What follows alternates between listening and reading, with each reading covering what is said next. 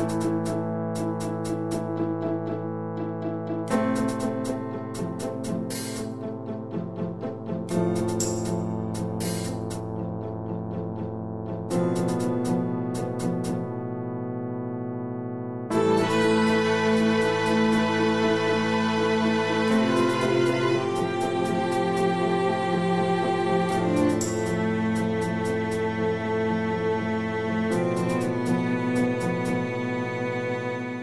Hey, everybody, welcome to We've Got Ward, a Doof Media podcast series where we expertly dissect and discuss Ward, Wildbow's return to the world of parahumans. My name is Free Matman, and this is my coast. Oh, oh, shit. Fuck.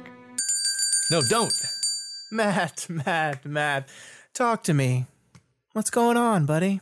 I'm, I'm fine. I'm sorry. I, I just said the wrong word. Hey, man, take 30 seconds, find your rhythm. You're the best podcaster in Cell 13, Matt. You have absolutely nothing to worry about. But if you screw up again, we'll literally turn you into a pig. What? What? Always remember, Matt, that this is the weekly podcast where you and I eagerly dive into Wildbow's world of extremely efficient bureaucracy, therapeutic hill slams, and alien based death powers as we analyze and interpret this ongoing web serial. This week we jump into an interlude with 13.x, followed by 13.9. First, it's time to visit the old Cauldron HQ to find out what our buddy Custodian has been up to. It's bad. It's bad stuff, Matt. It's bad. And then the victorious Sveta and Tattletale use their words to save the life of a super old dude who makes people eat him. Parahumans is weird. Uh huh. Matt, what do you think about these two chapters? Well, I absolutely adored the Overseer uh, chapter. Um, uh, so many interesting things in terms of how it was done structurally. Um, the the character who we're introduced to there is so much more interesting than I would have ever like guessed. Yeah. Like like if you gave me my list of like what what characters haven't got interludes ever, and, and but but you want them to get one, I don't think Custodian would even be on the list. But No, I don't even know if I remembered Custodian at all until this chapter. Right. That would have been a mistake though. Um, and then of course we go back to the Victoria chapter. There's some excellent, uh, basically just like solid character interactions and and Mhm. and and um, intense kind of negotiation, which is a very fun and, and uh, you know particular kind of thing that Wildbow is actually really good at. So we'll have plenty to talk Yeah. about there too. Yeah, and I think one of the things that's going to be fun um, is kind of discussing how these two chapters play off each other because they are chapters that are taking place almost literally during each other. And I think Wildbow has fun with that a little bit in how um, how one informs what's going on in the other. I think like you look at like a decision was made to say the interlude is going to become before 13.9 and that decision means something. And I think looking into that will be fun. Yeah, I think you're exactly right. All right. So All right. Um, announcement real quick. Yeah. Um, so just another reminder about the quarterly fan art contest that is going on right now. Uh, the theme is relationships. So whatever you want it to do, whatever, however you want to interpret that, um, related to Ward or Worm, just the world of parahumans. Entries are due by Monday, May 27th at midnight Pacific time. Pacific time there. So you can head on over to doofmedia.com for more details or just click the link in the show notes. I know I've said that the past two weeks and I forgot to put it in there, Matt but uh, I'm gonna I'm gonna do it for reals this time. All right, and you know uh, there are cash prizes. I know I, I try to mention that every time because Yeah, yeah, it's a whole whole different order of uh, fun, right? yeah. That is uh, it is it is, and that all those cash prizes are are so wonderfully provided by our patrons. They are the ones that allow us to put on this contest. So we thank them, um, and we really look forward to everything you guys got. Yeah, it's it's really fun to see. All right, let's move on into 13.x. Um, so you know, I've really over over the, the years come to appreciate the uh, interlude chapter puzzle um, as a kind of unique and fun thing about this story and, and about Worm too. Um, Yeah. I think I think to a greater extent in this story though. So you know, here we find ourselves in this dystopian, almost Terry Gilliamian office complex arranged in a decagon surrounded by very intense, aggressively can-do people. And uh, and we see that we're on the yellow book, and we don't know what that is, but it sounds serious. Yeah, Y- Gil Gil Gil Gilliamian is my new favorite word. Yeah, you know that probably it probably should be like Gilliam esque, but Gilliamian is so much more fun to say. Yeah, I mean, you know, when you're making up words, you do the ones that are more fun. So. I agree.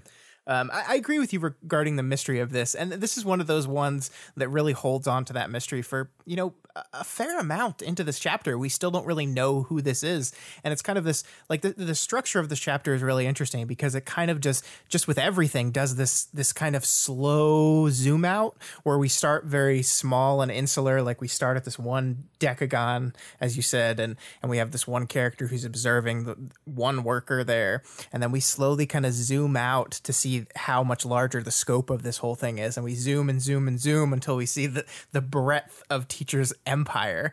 And it's this way of like starting off small and then becoming terrifying as we zoom out. I, I think it's great. Um, it's a great way to do the mystery of who the who owns the chapter. It's a great way to to really just get us into this oh shit mode. I really like it. Yeah, um, and there's some interesting kind of um, misleading clues toward the beginning, which I mm-hmm. think is a really interesting way of doing this. So like.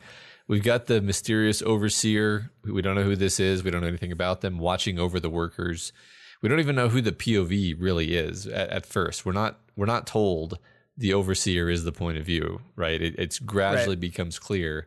Um, but you know, at, at, first we assume this is like this this overseer is some high level member of the of of this organizational structure.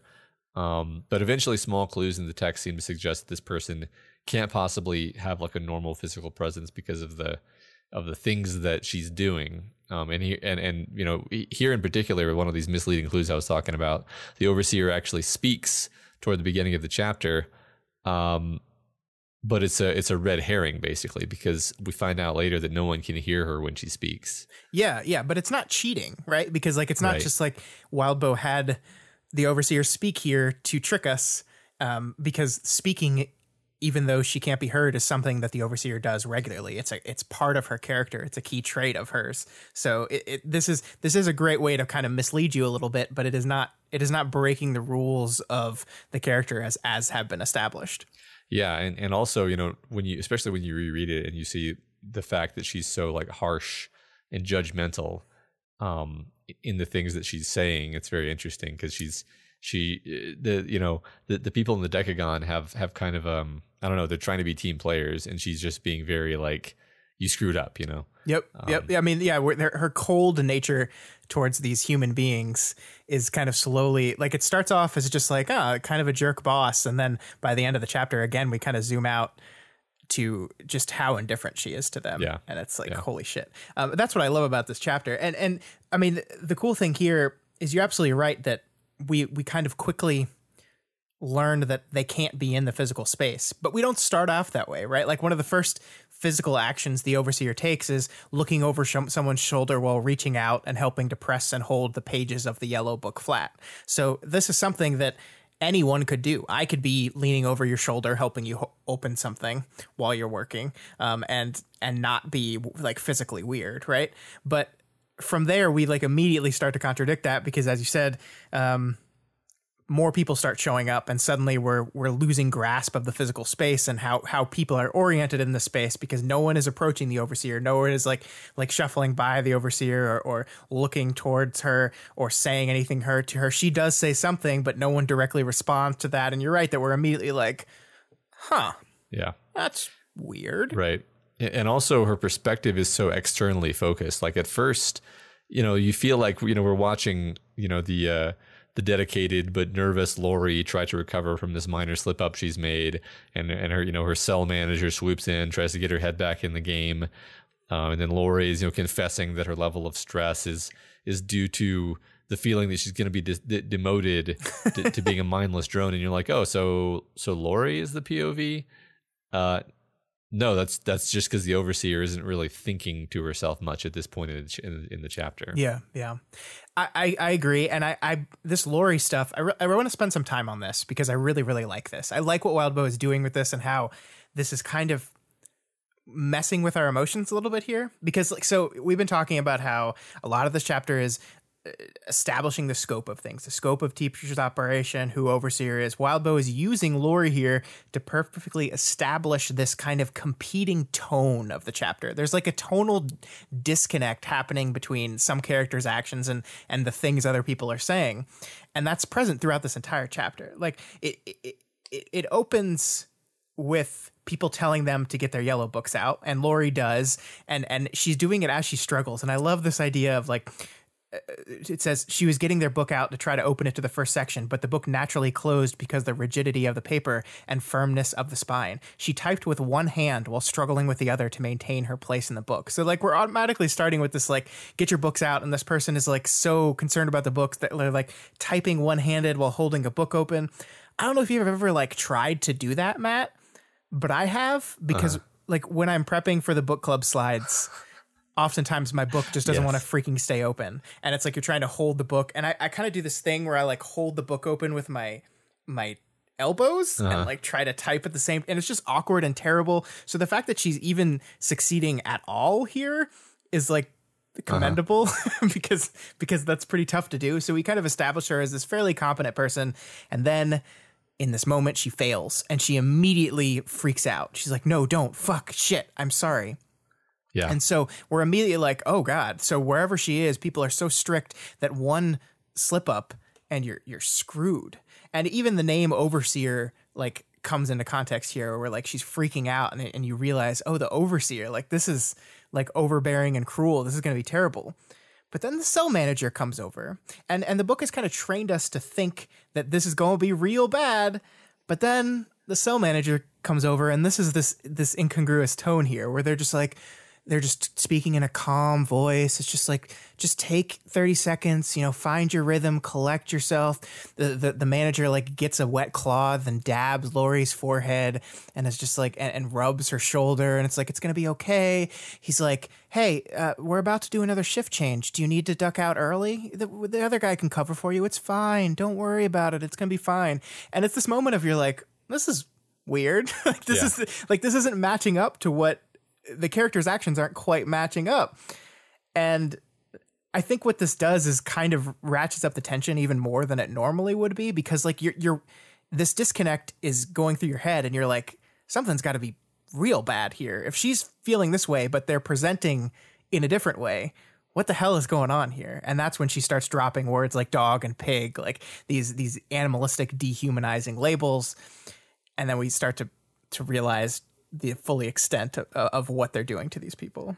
Right. I think it works, like you said, really well. That like you know, cell manager Miltona seems like a good person mm-hmm. who's maybe been like sucked into working for teacher and is trying to kind of do his best or her best mm-hmm. actually yeah her yeah sorry um and uh, it's impossible because the the things that they're being asked to do are, are, terrible. But but she's she's trying to take care of Laurie and she's trying to avoid doing terrible things, you know. And yeah. what's but but the the contrast that provides um to the overseer, I think is, is very effective here because the overseer couldn't give less of a shit about like how Laurie is doing. Like right. she's she's just completely cool with replacing Lori with a more functioning part. In fact, she basically says as much later, like yeah. things that things that wore out could be replaced. Um, and you know, it's contrasting, you know, Michael Scott type of boss with, uh, you know, and, and, and, and, like an eldritch being sitting over Michael Scott's shoulder, telling him like just just destroy them. Yeah. It's an interesting contrast. Um, yeah. So uh, the overseer then kind of moves on from this, kind of just like checking around more, checks in on Donna, who is apparently uh, another, you know, uh, thrall serving as a cryptogra- like a, a, a, a, cryptography breaking oracle, and and like and you know pretty much nothing else. She even needs her drool to be wiped away. Yeah, and and I mean this is clever, right? Because like we just had Laurie talk about the pigs, right? That this is if I continue to mess up, this bad thing's going to happen to me, and then the book smartly pivots to one of those pigs. It pivots to Donna, who is this this almost mindless drone. Um, I, I, love I love the writing here. Uh, there was no reaction, no change in Donna. The older woman breathed at a set rate, blinked at a set rate, and even seemingly filled the catheter bag attached to her chair at a set rate. Like this is not a human being anymore. Like, Yeah. and and I, I love that because again, we like we're we're seeing Lori act a certain way. She's talking about a certain thing. We don't really understand it, and and her manager is seemingly contradicting the claim that she's making. But then we just like kind of mosey on over to one of those exact people she was talking about, and we see the extent. We see the extent of the horror, and it's only after this horror is fully described to us that the book really starts to pull back. Right? We we've established this horror specifically with one employee, and then the chapter pulls back and the scope opens up and the chapter starts to open up really and i just I, structurally i just think it's it's so smart it just it just pings you with the exact emotions you need Yeah, yeah, and it starts to be a lot more explicit about what's going on. I mean, Yeah. what we already, you know, you basically are already figured out. You, you may not have figured out that this is custodian if, if you know, if maybe you haven't read Worm in a while, but you you have already figured out that this is almost certainly teacher thralls watching our heroes because the, Yeah. the text that they're transcribing is the meeting that's happening right now. Mm-hmm. So the the hive of teacher servants are kicking into gear as they track the, the detective's progress in solving the mystery and uncovering teacher's role. One of the other cell managers is annoyed that this has happened and blames the writers of the diary, which is interesting and probably a fair accusation since seems like 100% of the other reputation bombs were subtle enough that even their targets weren't sure if they were real. yeah i, I agree. I, that's uh, it's like they just quite didn't sell it. Just just not not enough. Um so this is i mean matt this is our big mystery right? This is the mystery that has propelled us through this entire arc is kind of being solved now and or rather you know the immediate victoria part of the big mystery. Like we don't know the full scope of what teacher is planning and what they're doing but we do know that this was the group that planted the diary. Yes it's planted. She did not write it. No part of her wrote this. This was planted by someone else um, and it was sniffed out and perhaps specifically because it was at the bunker that Victoria first learned about it, the one place where they don't have eyes is how she's kind of able to maneuver herself to the point where she gets in contact with Tattletale and starts to break down their attempts at at stopping her. Um, Yeah. Yeah, I like that you mentioned that the text explicitly tells us the teacher's group doesn't have eyes inside the bunker. Yeah. Because it's actually nice to establish something like that, you know, when you have the opportunity to do so. Like it, it would be, it, it, it's difficult to imagine how you would establish that in a Victoria chapter because, like, how is she going to know? But, Right. but, but now we know, like, okay, the bunker is safe. As this conflict evolves forward in time, we can we can kind of count on um wh- when are, you know when are they able to to talk privately for example yeah. um so Yeah, so uh, I, I want to talk to you a bit about that decision, though. Like structurally, this decision to solve, quote unquote, solve the case to the reader mm-hmm. before the detectives, right? We have mm-hmm. our two detectives, they're trying to solve the case, um, but the reader gets to find out about that first. And ta- yeah, I mean, last week, Tattletale basically all but told us that it was teacher behind this whole thing. So, like, I mean, I, if you get right down to it, I mean, I guess technically that is the case being solved. We don't know for sure, right? That's just her her best working theory. Um, but so they haven't solved the case yet. They think it's teacher. They're not 100 percent sure yet. But the book solves it for us, the reader. We know for sure. Why? Why do you think it was done this way? Like, what do you think? How do you think this? Just what's your opinion on how this, you know, benefits the the storytelling going forward?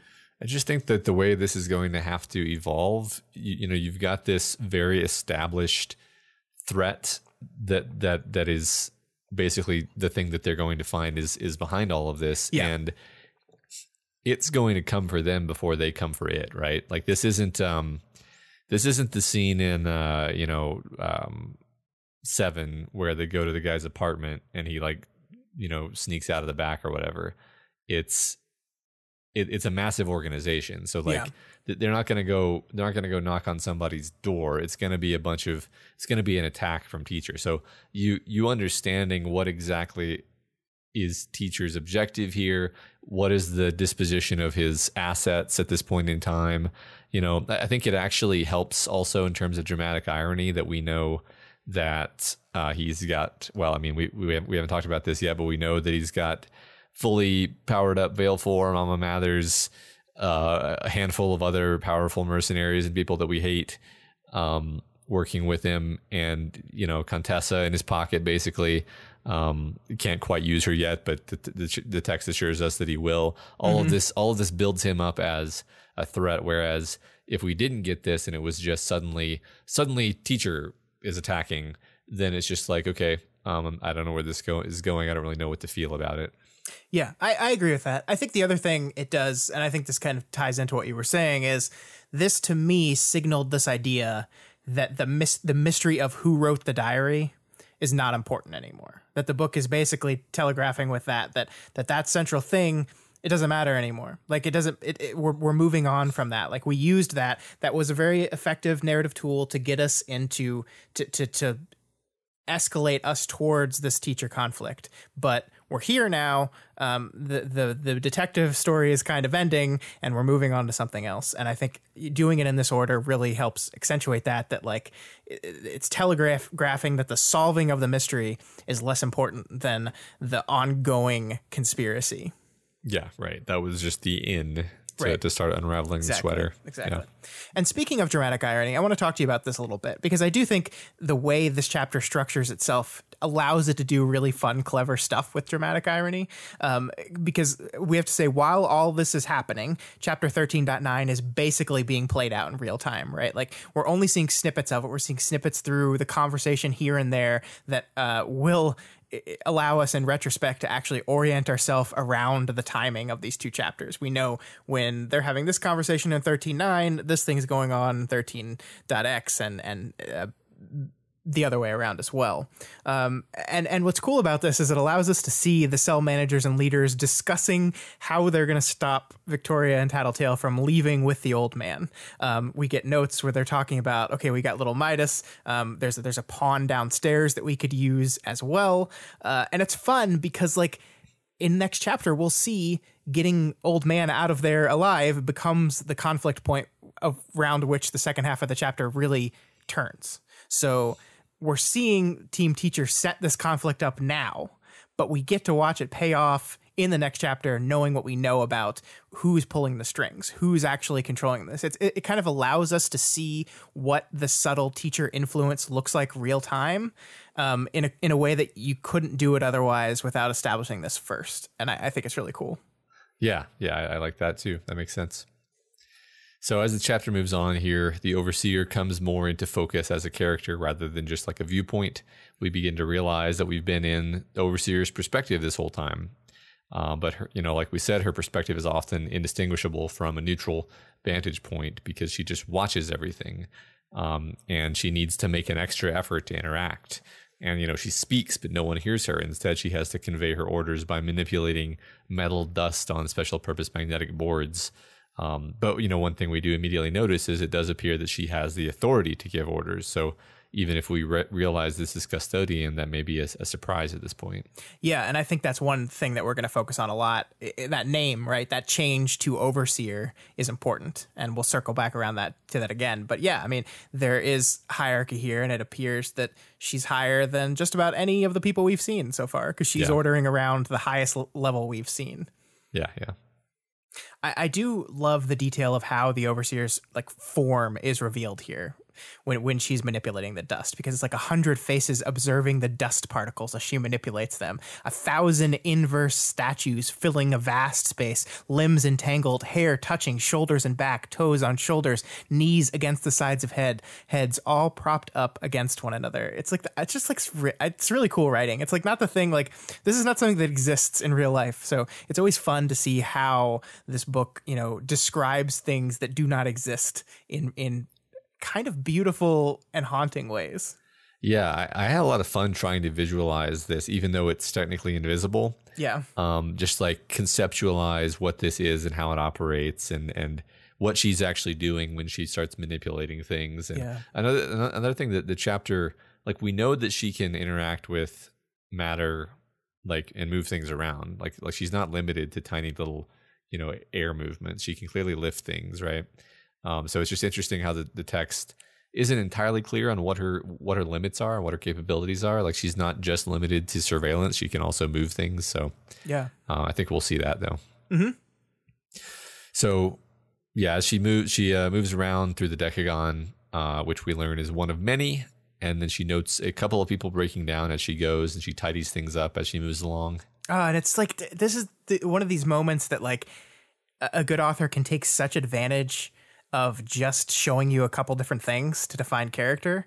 Because we have these moments where she's like just wandering through and like this guy's rubbing his arm against the table so hard it's bleeding. And then there's crumbs on the floor because they're feeding some of their people. And she treats both of these things as if it's the same chore right? Like like mopping up the blood from your employee that's that's having a mental breakdown and picking up crumbs from the floor and dust is essentially the same action. And it's just a perfect way to characterize how she feels about this whole thing. Without Yeah. any like there's no dialogue here. There's no there's no explicit like exposition about how custodian feels about these people. But just through this simple the mundanity of just you know picking up cleaning up eh, it's one is horrible one is mundane and they're both the same. I love it. Yeah, I agree. She's she's later on she'll have some fire and some anger in her, but as she's going through all of this, there's just this like serenity. yeah Like she almost enjoys the routine of it, even if it's something disturbing like cleaning up someone's blood. yeah i agree So she moves on to cell one to report in, and she passes through the hallways uh, of what is evidently the cauldron base, which, you know, at this point, we had some clues that this was the case, but yeah, it's established. And we find out that Fortuna is here, having let down her guard and been captured by teacher's people. Uh, subsequent to this terrible revelation, uh, she then stops in with the fella who snitched to Engel, tipped her off, and let her know that the stuff is weird here. Uh, this guy has a very low opinion of Overseer, and I think this this bit where he's just kind of ranting at her actually does a lot to um, uh, does a lot of legwork in terms of of setting our feelings toward Overseer. Yeah, I agree. And I think this is the point where, I mean, for me, the person who didn't think about Custodian a lot since we left her behind in the last book, this was the moment where I finally was like, oh, okay, this is the Custodian. Like, she's referring to the Cauldron HQ as home. She even calls Contessa home as well, her face. Uh, the, the text does not specifically use the word Custodian yet, but Right. I think this is the point where the book is basically like letting you come to that conclusion Yeah, I think and right. I, I do think I do think it is very important that it happens in this moment where this guy is asking her, "Why are you still here? You're not a slave to Cauldron anymore. You don't have to be here anymore. You don't have to pick up after these people do their work." And then we and then we start to really define custodian in a way we've never done before. She could always have left. She they were powerless to stop her. She was always there by choice. And he calls it a ship of Theseus and she says it is not because I am here. I am the constant. And it is in this way, this beautiful way that the overseer is basically declaring this place as Cauldron still, right? It Yeah. might be run by new management. It's management with a different set of agendas, uh, different methods to accomplish their agendas. But because of Overseer, because Custodian is still here, things are the same. She's rebuilding it. She calls it her creation. And it's like this, we're, we're really starting to like hint towards the way she feels about the hierarchy that we've established so far.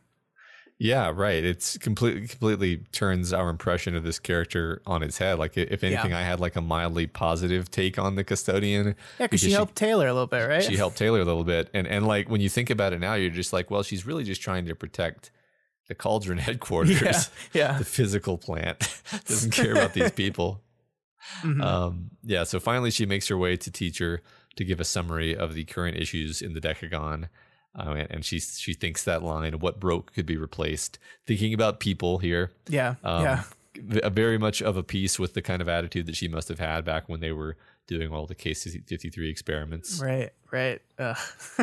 Yep. So after teacher gives powers to a new round of recruits, scapegoat takes away the negative components of the power, as we we're you know aware that he can do now. That's why everyone is kind of able to have free will, and and that's why Lori is not just an automaton by default. Mhm. Um, and then the two that refuse to join him are handed off to a completely rehabilitated Valefor, who I'm sure is just gonna engage them in cheerful small talk and then just like walk them back home. Oh, you're definitely right. That is absolutely. I mean, they said no. They offered him a choice. They said no. They're just gonna let him go. It's gonna be Yeah. fine.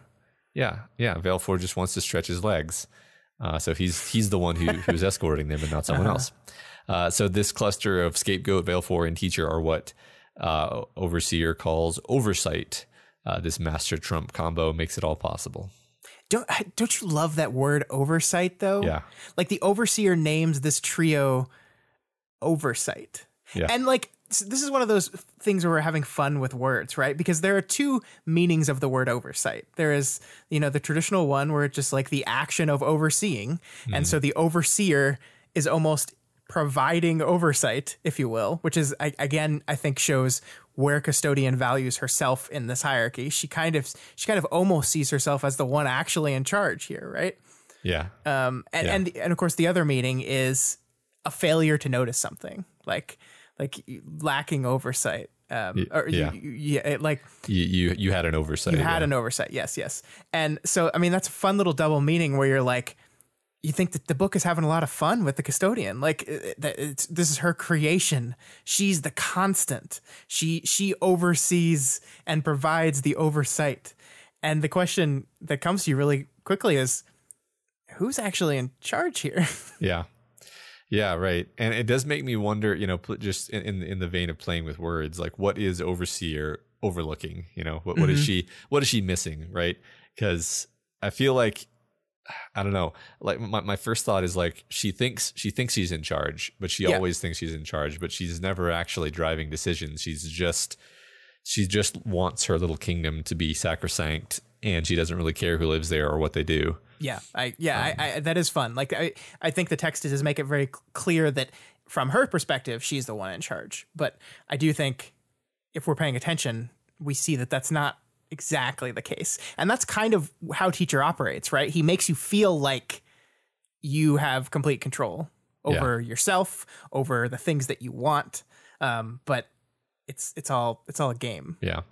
Well, he does seem to have kind of sucked her into his vortex of of fuckery um because she she kind of like wants his approval right? Yeah, yeah, you see a bit of that. Mhm.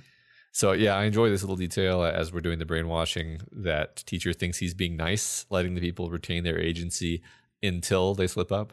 Yeah, and that's a nice, you know, you know, connection to that horrifying disconnect we saw earlier in the chapter, where like the managers were really nice, uh, even though like the, the the thin veil of threat is there. It's it's and it's always bullshit. Like the idea that oh no, like it's there's no consequences. As long as you're good like you'll have a great life. And like it's the same kind of like bullshit mindset that slaveholders had where it's like oh we're providing them food and shelter and yeah as long as they behave everything will be fine and it'll be great. Like it's just it's just absolute bullshit you can tell. But he's just so smarmy about it. Right. I mean to, to to remove to remove the tongue from the cheek like Valefor clearly told those people okay uh, you really want to work for teacher actually. Uh, so so get get back in there. And um and and now they're going to be working there. And you know it, it th- those are the people who were like i thought it was i thought it was six days a week or or, or five days a week or whatever. Right. and and he's like if you don't like it you can leave. And then what that really means is if you don't like it then we're going to brainwash you into liking it. Yep yep, yep. um, and then you're going to join us, and then it's a perfect. It's a perfect system. It's horrifying. it's perfectly terrible yep i Yeah. agree just- I love it.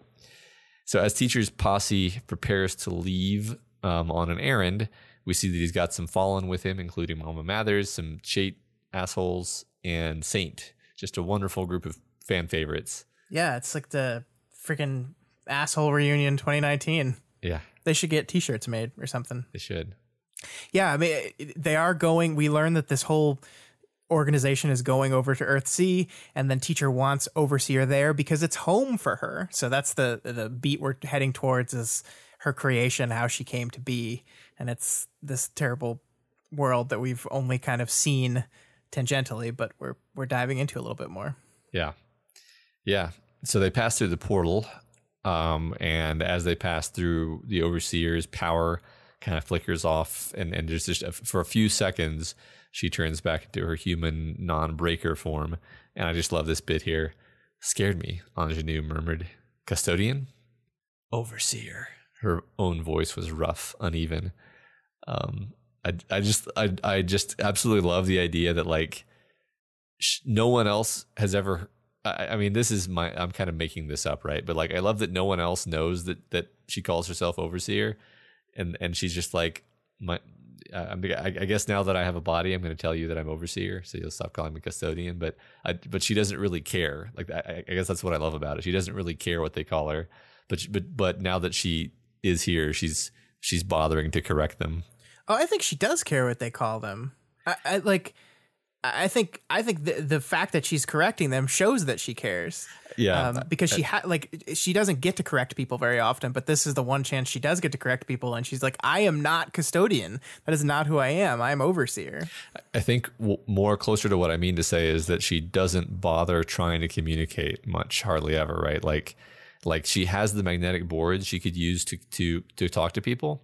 Okay, let, let me let me re- reframe it you would think that she would be incredibly like lonely and isolated, right?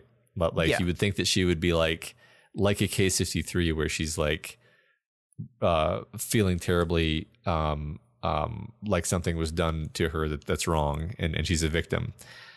Um that's not true at all. She when she gets back her physical body going through the portal, she's not like, "Oh my body, I've missed my body." She's just like, "Oh yeah, here's my body. I can't wait to get back to my awesome form where I yeah. fill space. So, so like she just uh, the, the ingenue directly asks her here, and so she answers. But like, I don't think she's the kind of I don't think custodian, you know, overseer is the kind of person who's going to go out of her way to like take teacher aside later and be like, I really would appreciate it if you would call me overseer.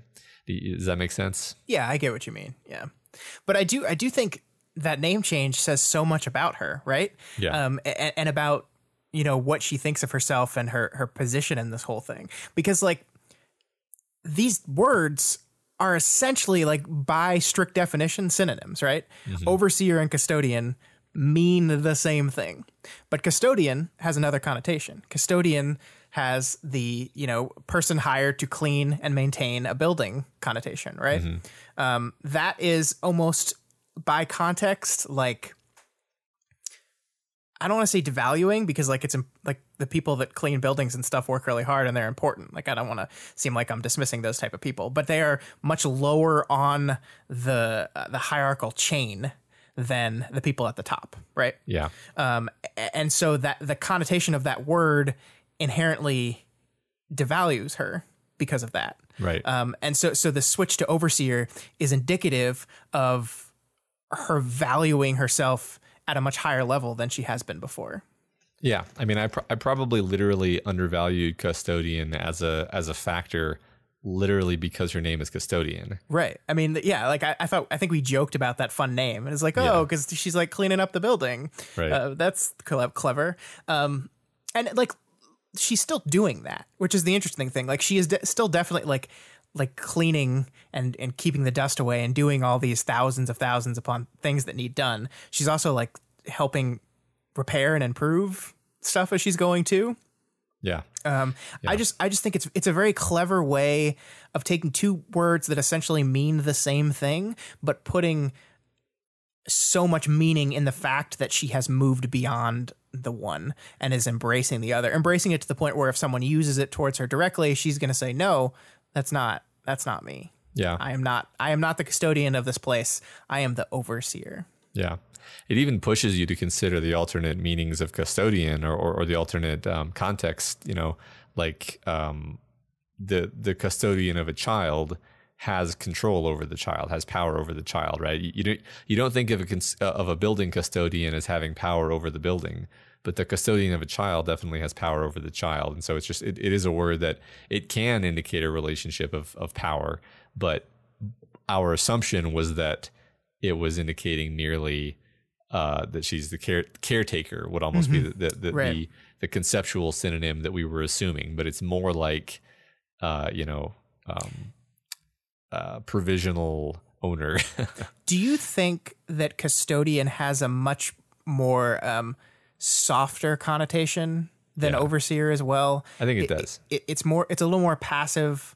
And it's it's like it's yeah like like you said it's caretaking it's guarding mm. it's protecting whereas overseeing is like controlling is is omnipresent and it's so funny that like this is she's doing the same things um with the same abilities the same person but that the name changes so much meaning and I, that's why i love it so much you know th- this kind of uh, highlights a certain thing that's been going on, and I, I think we're going to see more of it actually in this next chapter, where everybody freaks out about this idea of the old man and what he can do. And Tattletale, because she can't help herself, makes a direct comparison to what Kenzie can do, Yeah. which Yeah. makes us realize, like, uh, I I wonder if the villains know what Kenzie can do, because it seems like if they did, they would want to kill her too. Yeah. I mean they Uh, they make a they make a reference towards it after Tattletale brings it up in that chapter. So Yeah, if they didn't, they're learning quickly. Right. And here we have someone whose name is Overseer, which is is is exactly on that that trend of just like people, you know, people whose power is a kind of omnipresent w- watching eye. That that's what she is, right? Yeah. Um, so it's definitely, I, I think it's Wildbow does this thing frequently where a concept will resonate between characters and, and across across an arc. And I feel like between these two chapters, we're seeing a little bit of that here. Yeah, I agree. So we move on, and the small group of Class A bastards arrives at a celebration in their honor hosted on Earth Cheit. Hundreds of people in the crowd look on Mama Mathers instantly losing the, the battle before it begins. the overseer gives a badass monologue out loud, heard by no one else, uh, as she expands to fill the area. Can we talk about this monologue for a bit? Yes. It's so great. So we, we learn here that uh, she was a person that was sold to Cauldron. They forced they they she was sold and and tested on, and it, this the vial broke her into thousands of pieces, and it was an incredibly painful experience the first time it happened. Um, and then she gives this this villain monologue, this like horrible but wonderful villain monologue. You wanted me to be a housewife, and I am. I maintained my home. You wanted me to be meek, never heard, and I am. You wanted to be nothing and no one, and I am.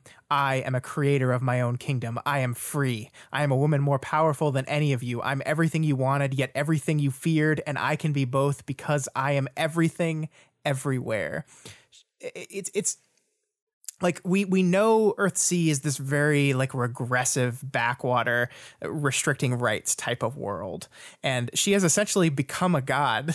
The, closest approximation to a god that exists right? She's omnipresent. She's everywhere. She can see everything. Um it, it's uh, it's it's such a beautiful speech that like is simultaneously terrifying. Like part of me wants to be like, fuck yeah. Like look at you. Like the, the, your, your oppressors, like these people that oppressed and abused you and sold you away like she says bartered away for power. You will find now that you get what you pay for. And it's it's it's like it's like this this fuck yeah, but at the same time um no one can hear it. It's her talking to herself. Yeah, right. It, it, it is an interesting kind of play on this concept of what the the Judeo-Christian God is sometimes conceptualized as being like a a watchful presence that can intercede in the world, but maybe sometimes doesn't. Um, and uh, it, it, it, I think it's a great you know play off of this idea that she comes from this uh, you know very very um, bizarre yet still fundamentally Abrahamic uh, world. Yeah, um, yeah. With the, you know, the, the, they've used that word to describe it, right? Uh, th- there's a lot of similarities with what she has become and, and the Abrahamic God. I think that's awesome. Yeah, yeah, and it, like I said, like you, you, I don't like Earth Cheit. I think that's shitty. It's a sh- it sounds like a shitty place, and what they did to this girl was terrible. So yeah, and, and on on one side, I'm like fist pumping, fuck yeah. On the other side, I'm like, oh shit, like this is this is not going to end well. And I love that, like the the the kind of when you're torn in two with that kind of stuff, and you don't really know what to think. Um, I think it's just really great. Yeah, yeah. I, I, uh, before we move on from this, like this idea that that uh, the fallen leadership are just like welcome with open arms by Earth Cheit is, Yeah. is something that I feel like we should have seen coming, and it may have even been telegraphed to us. But like this moment of Mama Mathers, you know, walking out on the stage and, and curtsying for everyone, basically, you're just Yeah. like, oh my god, You're just like, ah, fuck. Yeah, Yeah, like the like the the ease of which he just takes complete control of this entire universe, right? Like it's Yeah. just like just the drop of it. It's not even hard. It's like just, yes, come in. The, the tools of their own destruction. Um, it's it's really great. Yeah, and yeah. and terrifying. Absolutely terrifying. Oh, yes. Wonderful. Yep.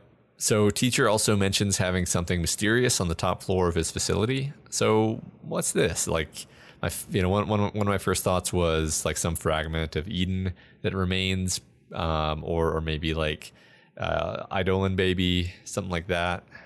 Yeah, I, I, I, it's probably not Eden. I think the text kind of made it seem like uh, she intentionally like buried every bit of Eden. Remember, like the the part where the they brought down the old thing is like solid steel now, Yeah. thanks to Custodian. Um, but Eidolon baby would be a fun possibility. I don't know. This is definitely like something the chapter leaves us with this open mystery of of oh we he has this whole nother thing that we haven't even seen yet, Yeah, and, I feel and like on top of the scary shit we've just been witness to. Right. I, I, I have this feeling like it's going to be something horrifying that we either haven't seen or that's like a, a permutation of something we've seen. Like, I, I, don't, I don't think it's going to be a simple answer. Yeah, I think that's. I, I think I think you're probably right. Yeah, Um, Yeah. I, I I do like. I mean, reveals are fun when they are playing off of stuff we've seen before. Like I, a reveal doesn't work if it's just like, oh, here's a whole new concept. Or I mean, they work. They're just less exciting inherently. So I mean, I don't think it's going to be something exactly that we've seen before, but a, a twist or a playoff Yeah. of something. Yeah, I think so. Right. I mean, it's it's sort of a, a hollow prediction to say like, yeah, it's going to involve one of the horrible things that we've seen before, but but, but be but be new, right? Uh-huh. Um, yeah, you know, and, and I'm pretty sure Scion like vacuumed up all of the all of the Eden uh, pieces before he, before he left. So I, I don't think I don't think that's what it is. Before he left, before he Um, just, well- like, left uh, life. Well, before they before they collapsed the building on him, I'm pretty sure he had he had already vacuumed up the room. Um, but yeah, so Now I'm imagining ends, Scion with like an Oreck or a Dyson. Yeah, I don't know. For some reason, I have a very clear image of him like slurping all of Eden up in, into into a void. It's we- may- it's weird that you have a clear image of Yeah. that. I just want to put that out there. Yeah, it, it may not even happen too, which would be even more disturbing if that were the case. It's all in your brain. Yeah, yeah. Just wanted to have that in my head. So, so the chapter ends with the situation going red. Yeah, which I, I I love this because we don't have any idea what that means, but context is bad. Red equals bad, Yep. especially when Saint's the one that delivers the message. Fucking Saint. We didn't like this fucking guy's back. Yeah. Great. Awesome. Yeah, I, I I love that he's just he's just hanging around, just hanging around. Yeah. Thank good good to see you, Saint. Yeah, We're thanks so for happy hanging out. here. Yeah, He's still right. here. It's just, he's only here because he's still really worried about Dragon, Matt. Yeah. That's the only Right. reason. He's such an altruist. Yeah. All right. Okay.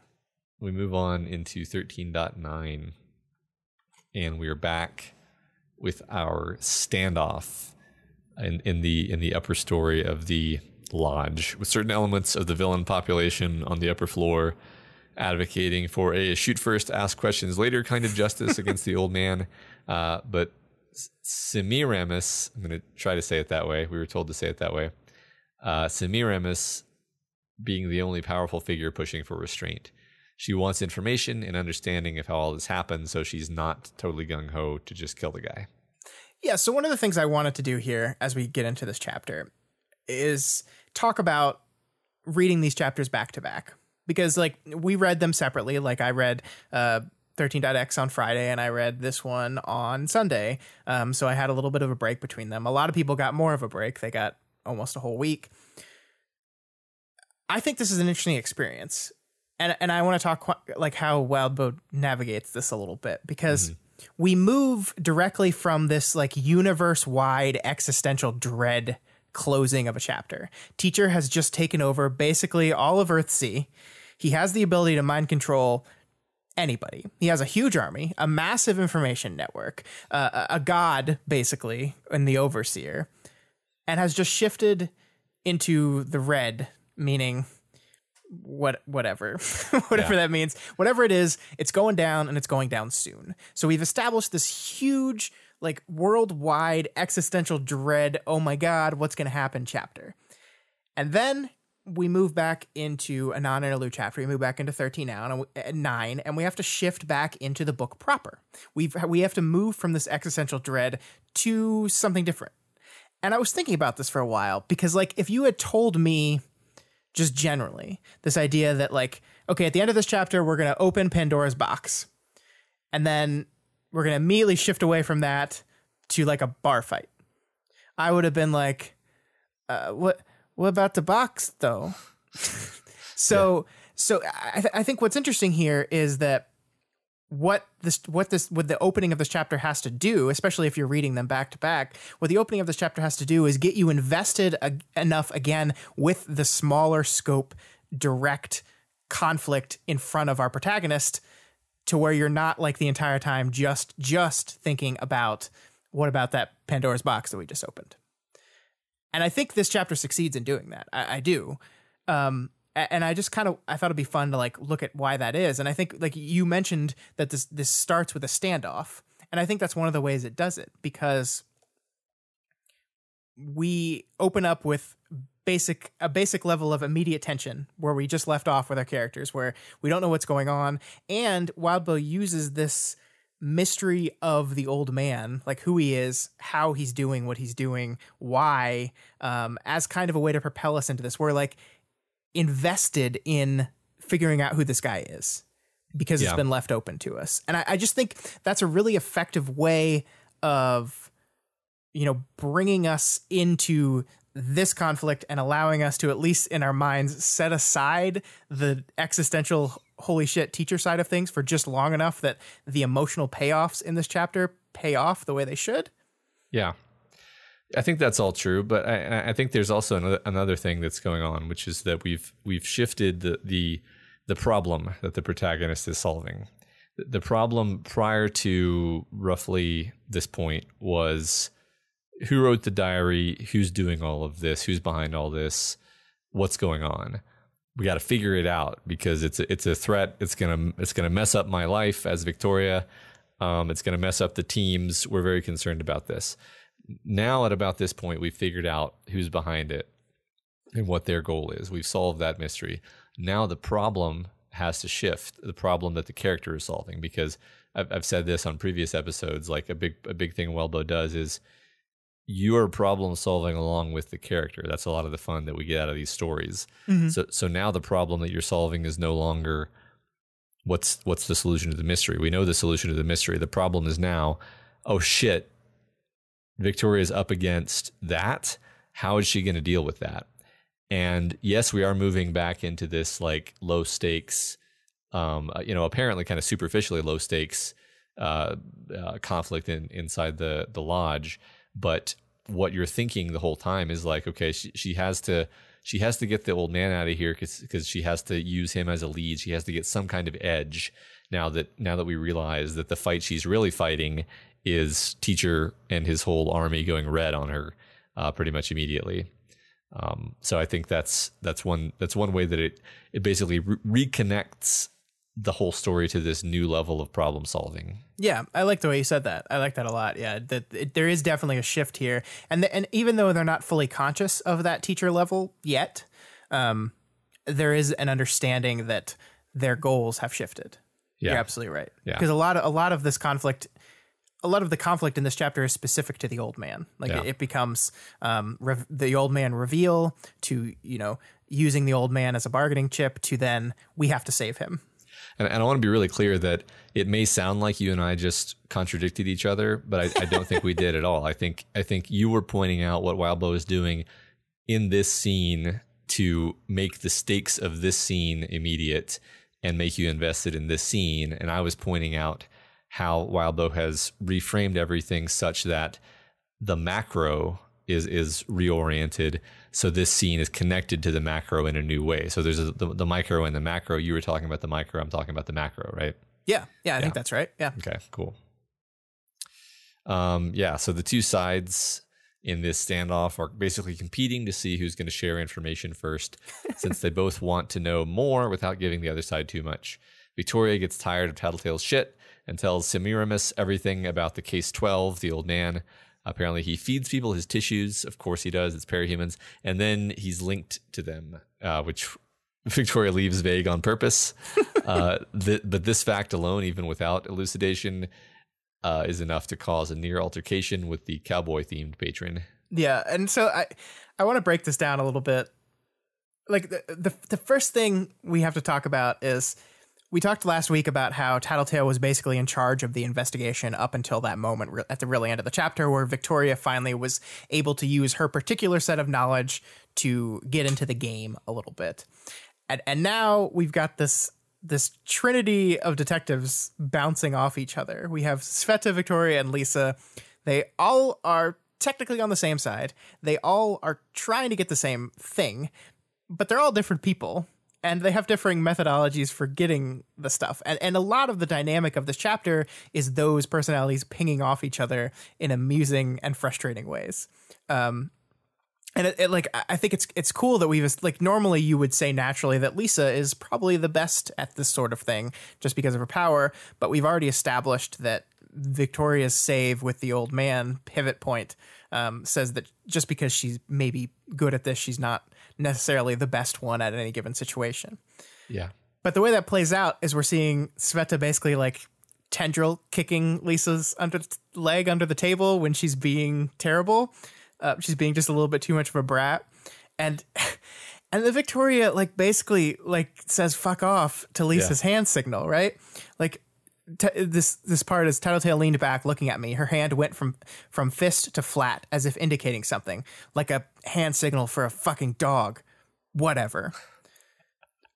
So, hand signals in this book have been used to communicate before. Victoria Tristan used a very similar signal on you. You used the same signal back to him later, and yet the signal in this moment is, oh, sound like a fucking dog or something. Well, yeah. Screw you. I'm to do what I want.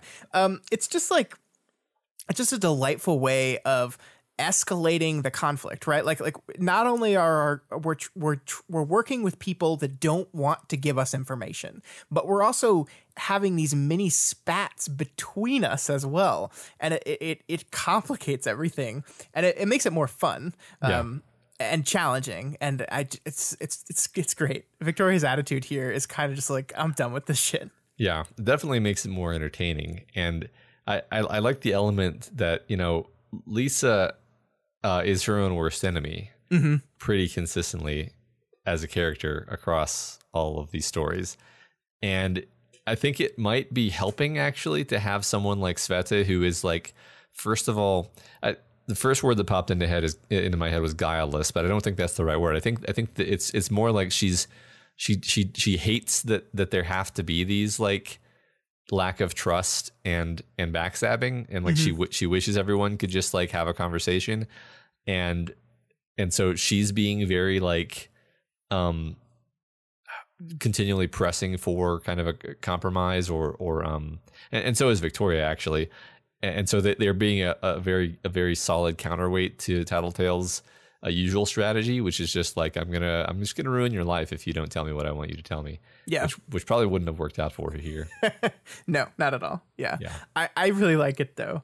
Yeah. Um, like uh, Victoria's like the whole attitude throughout, especially the early part of this chapter, is so delightful because the next thing she does is completely like drag the desperado guy, uh-huh. his fashion choices. Like it's one of the biggest fashion burns in this book, and I think that's saying something. Yeah. Uh, he had the Western desperado look, which arguably came into style and inarguably went, went out of style in the course of one month in 1998. yeah. just like boom. yeah, yeah. She she burned this guy so bad that I feel bad for Rusty from our uh, from our I know Reaper Dice campaign. I kind of I kind of inserted him in, in this role. I don't know if you did that, but I I think I mentally like subconsciously inserted him into this desperate. I, I probably role. did too. Yeah, yeah. I like. I just think it's like it's a great way of again establishing her mood, right? Like, yeah. I mean, she she talks shit about people's outfits all the time, but this is like an especially harsh burn. Yeah, it's hilarious. It, it is funny that like what chapter 13.x did for us though is kind of want us to question everything. Like, is this the teacher pawn? Right? Is is this the guy that they specifically said they were going to use here? And and that dramatic irony gets to play off here. Yeah, I kind of assumed it was, and yeah. I don't see any any real counter evidence. Although, I th- for some reason, I, for some reason, I thought they said he was downstairs, so maybe not. Yeah, um, yeah, yeah, it might be someone else downstairs. Yeah, yeah. Anyway, so yeah, the old man. Uh, apparently, he gets some of the memories of people that he's linked with uh, and then he has an instinctive read on people later, and then he tends to use proxies when he actually like takes action, which is, you know, if you're gonna have a parahuman who lives a long time, that's pretty much the power they would have, right? Like, yeah, somebody who doesn't tend to put themselves directly into harm's way. Yeah. But Makes it, sense. It, it is interesting what the book is doing here, though, I think. Because they say here that Old Man's power seems like it would very much grant him the ability to fuck with people in the exact way that Victoria is currently being fucked with, right? Um, but again, this mystery has already been solved for us, the reader. We know who planted the diary, we know who's responsible for this. Um, and we know that Old Man is like an unwilling plant from teachers organization like he he doesn't know about it but they are using him but we know he's not the one responsible for this. But our characters are still working through the possibilities. And i just thought like this is one of those attention to detail things that i think really helps make the scenes feel real and the characters feel real. It's like just because the reader has discovered this thing doesn't mean the characters aren't going to still have to process through Right. the possibility. Like they work through this and they say okay it could be him but nah probably not. It doesn't feel right. Well, for all they know, it's literally a coincidence that he's here. yeah right. Like like like which makes which actually makes more sense than it might than you might think at first. Like you're you're already in the in, in the position of being like oh yeah well i mean we know the teacher is using this guy but but it could just just as easily be the case that like well yeah of course of course the bartender at the supervillain uh, uh hideout would be would be a secret parahuman that makes perfect Yeah. sense. Right right. yeah. Um, but but one thing this this conversation does let them go down is this idea this general idea that what Tattletale decides teacher is doing is he's devoting a lot of resources to keep others from connecting and connecting dots. So teacher is off there connecting dots himself and he's stopping other people from doing it as well as just generally connecting. And I mean that just slots so perfectly into this these themes that we've been talking about for these fast, last few chapters like this idea of connection as strength and power and even teacher admits that and therefore is specifically trying to stop it Yeah. Does it strike you as a super Lisa thing to say to to like use a, a turn of phrase that's going to take everybody else like an extra two seconds to parse? yes Yeah, absolutely Connecting and connecting dots. and and and victoria almost like frustrating like she doesn't directly call her on that but she does like is the one that like verbalizes the those two things that you just said are distinct Yeah, Like, right. I'm gonna, I'm gonna spell this out for everyone. so the that- unnecessary translation because of the way because of she just had to be clever about her word usage yes yeah, yeah, um, it's fun like it's one of those things that like in reading a book i read the, the line connecting and connecting dots and i'm like ooh that's good writing but like Uh-huh. yeah in actual like everyday living life dialogue if someone said that to me i'd just be like ugh just Yeah. say what you mean right, right. Yeah, I, I get, I get it. Come on. Right. Yeah, right. Uh, so then th- there's a back and forth about what teacher is doing and what Engel saw specifically when she was at the Cauldron base. Uh, aside from the stuff we're already aware of, she saw people with brooms, which um, you can make a lot of this, right? I mean, I, I like the first guess was like, well, if the thralls have brooms, then that's an indication that the overseer is out of the complex at that moment, and they're trying to they're trying to keep it clean, or or I don't know. I'm I'm I'm doing that thing where I go too many levels of of uh, of chess ahead. I, I don't actually know exactly what it could mean. What do you think? yeah i mean they're like they're they're people with brooms but they're very specifically trying to hide the fact that they have brooms Yeah, like yeah. they they were they f- tried and failed to hide that they were holding brooms so yeah i mean it, it might be a, an indication that the overseer is not always overseeing and they don't want that to be common knowledge they want people to feel like they're constantly being oversaw Yeah, Um, uh, it could be. It could also be the element that they don't want people to realize that the overseer is being used offensively. Like, like if if, if you think overseer is always at the cauldron base, then you don't put up precautions to an invisible, intangible woman snooping around your, you know, you, you your shit, right? yeah that's very true Yeah. so- I do I do like how Tattletale has a, another fun turn of phrase here though. Um, teacher is in an unreachable extra dimensional complex with the army of thralls and other allies. Thralls with brooms. it's just like it's just like this perfect nonsense thing that she just has to yeah add. there were a lot of there were a lot of laughs in these two chapters and and I didn't pull them out because I I mean I don't know there's it, it's not necessarily funny to just like be like haha remember this um but like I don't know I, I laughed a lot in these in, in these two chapters Yeah. All right, Matt. I want to talk about Cauldron a little bit. let's do it because I think the book is asking us to do this. And so Okay. we're going to get into it. Uh, two chapters ago, we had Sveta and Lisa bring up the old was Cauldron right morality debate again. And at the time when we were reading this this book, we thought that this was kind of kind of random, but indicative of the severe differences of the two characters. We th- this this debate kind of shows us they're two outlooks on morals and morality and life and allows us to, to clearly delineate those differences. And it is absolutely that. But since then, we've brought the concept of cauldron back into the story in a big way. Um, if there's one thing that these two chapters have shown us, it's that cauldron is back. It's different um, Lisa points out here specifically that it's different. That Cauldron went at things uh, with with a, sc- a, scalpel and precise knowledge of what they wanted to achieve, whereas Teacher is doing things with like just like the the the brute force ability, resource ability. Like he doesn't have to target specifically because he can target everything all at once, five people on every single person, type of thing. So it is different, but I think as Cauldron as as Custodian kind of put it in her chapter it is it's not a ship of theseus it is cauldron still. Because she uh-huh. is there it is cauldron. They're doing similar things. They're working towards a specific goal while preventing people from discovering about their goal and discovering about them. Um, they're controlling groups they're exerting influence. We don't we don't know what that final goal is yet but his methods are a less precise-ish cauldron-esque attack. So matt why do we think we're doing this? We're bringing back Cauldron, and, and not only are we bringing Cauldron back, we're bringing back the ongoing Cauldron debate into the story proper, right? Um, this yeah. this this this idea of was Cauldron right was brought by our characters, and I, I, think the book is wanting to confront this idea directly again through this this reborn Cauldron's actions. Yeah, well, I, I think you know there, there's a lot of evidence that you're right. We're bringing up Case 53s several times yeah. uh, in, in these in these chapters. Uh, we're literally in the building. We literally have the line, "It is not a ship of Theseus. I am the constant," implying that there is a, a line of continuation back from when it was Cauldron. That just because the, the, the Cauldron people aren't here anymore doesn't mean it's it's not the same thing in, yep. in, in a sense, right? I mean, it's clearly not the same thing, right? Right, right. Their their goals we don't actually know what teachers like like deep down what teachers goal is but um it's probably similar though. Like it's probably similar to like he, like, like I, I, bet he thinks he's saving the world. He's just doing it in his in his teacher way just like yeah. just like contessa was doing it in her contessa way and yeah, both like of it, them are going to be monstrous in different ways. Yeah and i think the, the, the differences that lisa points out here specifically relate to their differences in powers. Like the, the you could almost argue it's the same goal the reason Cauldron was precise and and surgical is because that's how Contessa's power operated. Yeah. The reason they're this uh, five sets of eyes on every last person that matters is because that's that's teacher strength. So yeah. it's like it's like the same but different. Yeah, yeah, yeah, yeah. I, I like that.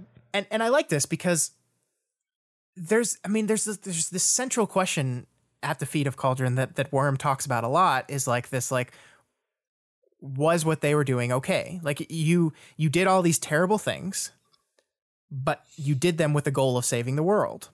And and I think that book has a lot to say about whether like whether that's good or not or that pure utilitarian view of things is is is the, the not not necessarily the correct one but is as simple yeah. as you could reframe and just say the book is very interested in challenging right. That that view um, i think i yeah. think that's right. And i think the reintroduction of that here serves to bring about that challenge again because we have these people that that did all these terrible things to save the world. The world was saved. Now we could we could debate you know how much their influence in things saved the world and how much it didn't. But the world was saved right? Not every human being is not dead. So hooray. Um, but the choices they made, the things they did, the monsters they created, quote unquote, um, are continuing to carry out their stuff, right? So there's this interesting question that the book could possibly pose, and it hasn't. I don't think it has fully done this yet, but it feels like we're we're gearing up for that. It's like, okay, so you do all these terrible things to save the world, you succeed. Then the terrible things that you created to do that try to try to end the world. yeah. so or, where, where does that put our calculus, right? Right. Or, or, or create a world that's worse than basically create a fate worse than death for the entire world. Right. You right. know, I mean, I mean, I mean, this, this, it almost feels like a, a reflection of what we've asked before. Like someone's kind of jokingly said, if Grey Boy can put people in loops for a billion years, um, then then is cauldron automatically a net negative proposition? Uh, and the answer, I think, I think we flippantly said yes uh, Yeah. to that. But but like, but th- this is a more. Yeah. yeah yeah. I mean, this is a more um, uh, clear um, example of that, right? Where we're actually talking about teacher, the possibility of teacher actually taking over and actually making the world in you know in his image, basically. Which which i which speaks to a lot of the themes in the story, right? Of loss of agency being such a powerfully negative thing that he's Yeah. basically gonna do to everyone. Yeah, and and the um, different I mean the differing viewpoints of of what survival, of what recovery, of what moving forward is. And teachers is like we, we saw through the custodian chapter what teachers view if teacher wins and takes over the entire world, we kind of saw what it's going to look like. Yeah, yeah, And it's not great. It's not great. And so I, I do think, you know, I'm not going to sit here and say that the, the, the book is trying to answer the the was Cauldron right question in in any kind of definitive way. I think Wildbow's writing is a little more clever than than to clearly 100% unquestionably come down on a certain side. But I do think that this is being confronted again in, in ways in which those questions were confronted a lot in Worm in Yeah. a different kind of way. Yeah. Right. I mean, yeah, it's it's it's setting up situations where um precisely one half of the readers are going to say, well, obviously X, and the other half are going to say, well, obviously not X. Right. And yeah, I mean that's that's that's one of the you know uh, one of the many many many great things about these stories is how often Wild was able to create those situations actually. Yeah, I agree. Cool. So let's pay attention to Cauldron going forward, or new I- Cauldron. What are we going to call Teacher's Cauldron? Um that's a good question. We haven't thought of that. Yeah, we need a name. Audience, Yeah. come up with something cool.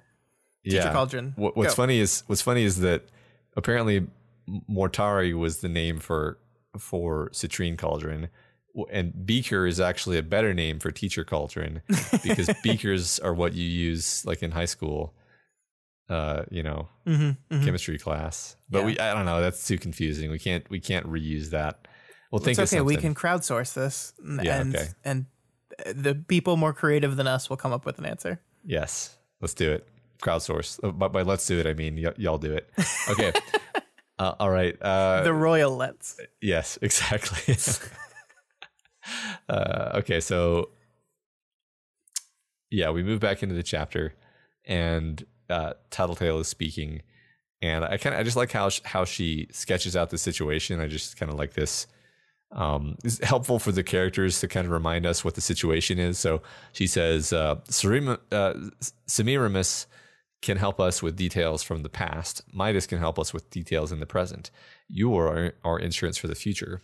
Tattletale told him, um, speaking to Prancer, keep your ear to the ground. You should have a sense of what to look for. Wedges, attacks from an angle that use communication and separate or disrupt people.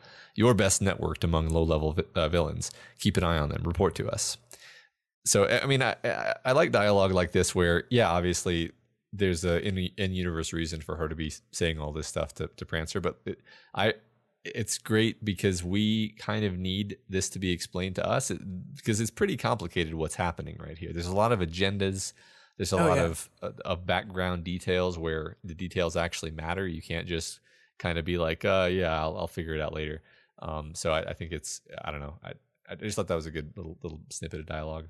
I agree. Uh, sometimes exposition is good and Yeah. needed, and um, this is one of those areas in which we need we need this to be laid out for us a little bit, and Yeah. that's exactly what the chapter does, and I appreciate it because it also shows very clearly why each of these three people are here. Right, like we give them each an important role, we understand what their role is, and why we need each of them to say yes, and it helps frame the conflict when Midas is like, No, no. right? Yeah. There is something uh, before we move on. I do want to touch on a bit here that I really, really appreciated because a- after they're striking this arrangement, um, Semiramis are, is talking about reaching back out to the two case 53s that she was trying to employ that ended up backing out and saying, "Hey, w- when you're talking to them, you know, mention that I, I'd like to, I'd like to do that again." I'd like to get get get in on that again. Um, and Sveta's like, oh, you're gonna put him in another sex scene again, and it's she's like, yeah, I mean, probably. Like, isn't that great? Isn't that what we want? Like acceptance of the body, something deeper than a one kiss on screen, and they go into this.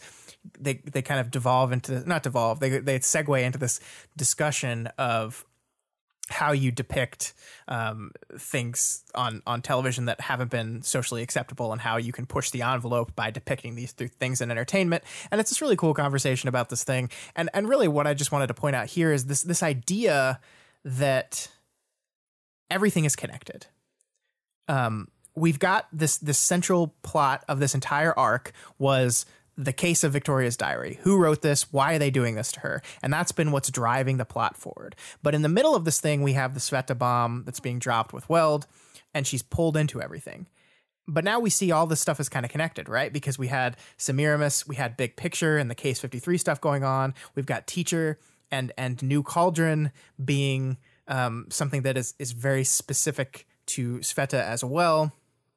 Like like it's just like we're bringing all this stuff up and all this stuff is happening at the same time for a narrative reason. They are connected to each other. They're not just one-offs. They're not just things like oh yeah we're also dealing with sveta while we're dealing with this thing. They are things that are linked now. The, the, the book has linked these things together in an important way. And, and a lot of these conversations about case 53s about cauldron. Um, are playing off of the things that Sveta is specifically going through. And and that's like that's that's detailed, well structured writing like to where everything feels like it's part of the same story and not like a specific subplot, you know? Yeah.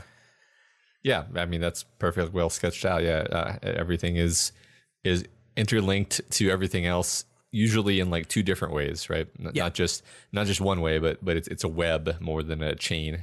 Yeah. I like that. Cool. Like that a lot. So Midas, like you said a minute ago, refuses to help in any way, shape, or form, which Tattletale rather quickly accepts as a given and then tries to move on. um, and then she, like, he, seems perturbed that she doesn't press him on it.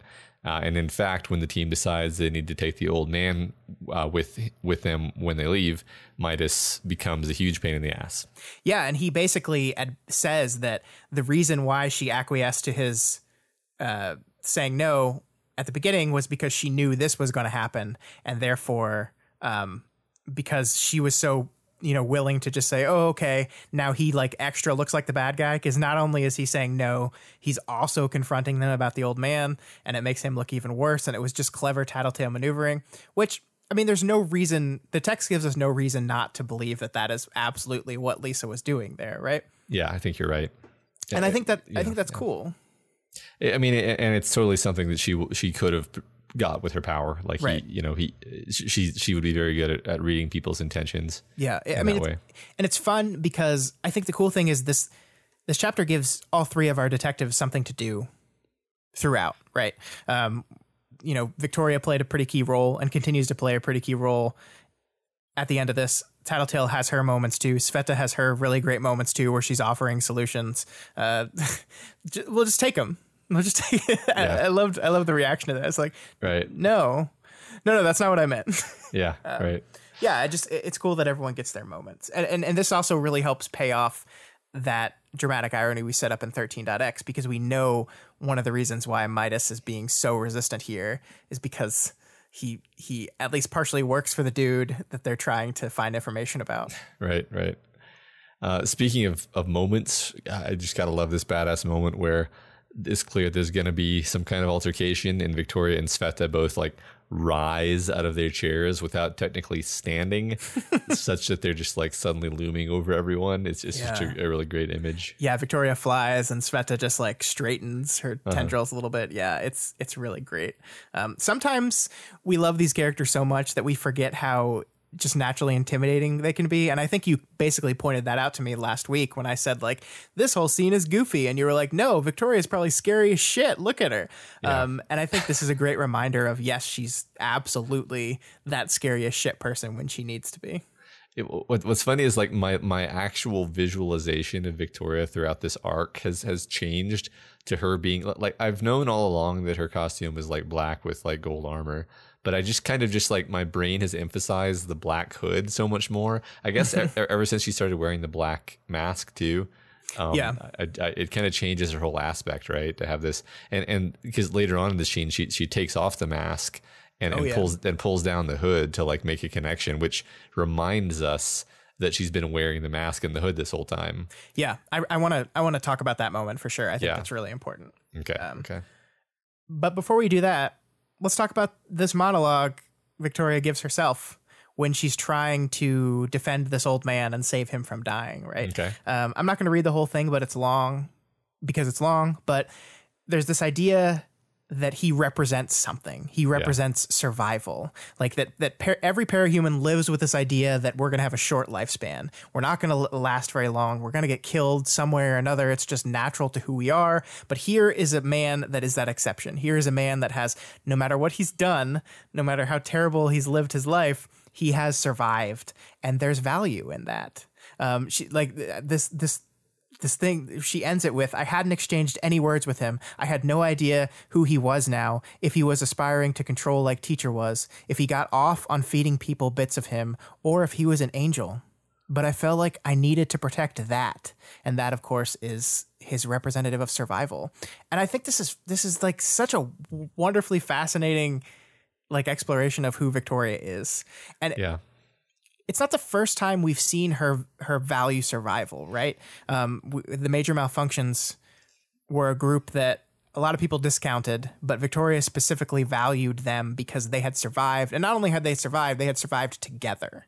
Um, So like it's not like a new trait of hers, but this is really the culmination of that trait. That's like it's like just the idea of this a cape being old is is gives me and everyone hope that our end will not be death our end will not be terrible that that we could survive long enough to, to live and and and just the fact that he did he he managed to no matter what he did he managed to get through that i think is is a very powerful like expression of who she is as a person yeah. I think it it seems like it's something she wants to protect for its own sake too. Like, Right.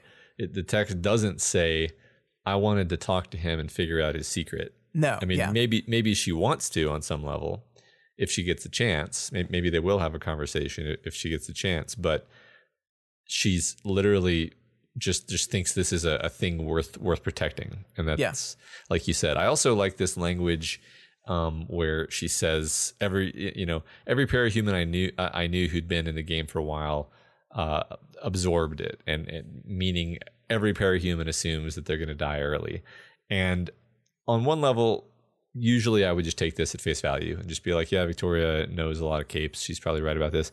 But it, I think very often, you know, it's thinking of her as like a real person, you know, as like a, a well written character.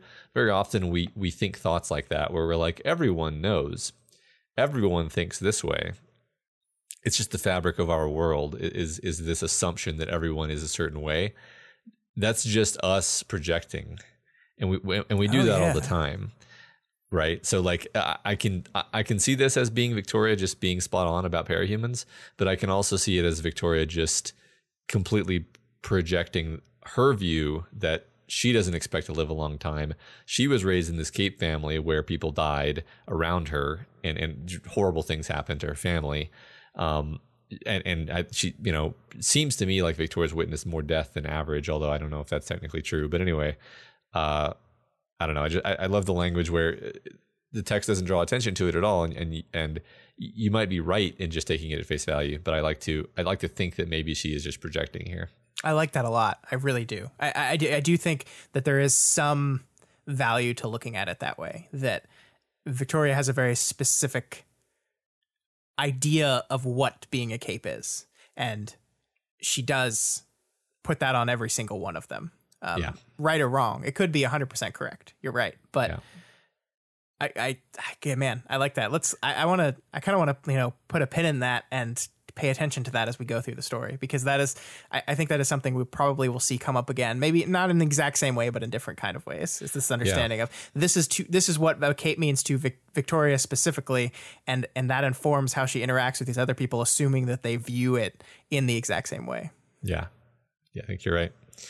I mean, I can think of capes off the top of my head who I don't think have that kind of fatalistic view. So, Yeah, yeah, like Parian is the first one who jumps to mind. yeah. Um, so we're gonna move on, and so we got Tattletale and Victoria. You know, as as you said, taking hilariously different tacks in their approach to trying to talk their way out of the place with the old man. Victoria eventually, like like we said, takes off her mask and her hood to make her her offer, which includes letting the villains in on their whole prison planet process. And it's actually her semi-joking "finders keepers" argument um, that seems to to make Midas back down. Uh, which you're like, oh, that you know, good job, Victoria. Of course, Midas backing down is just a trick, and he's just like basically taking it as an opportunity to look like he's going to back down so that he can try to kill the old man in like five seconds. Yeah, yeah.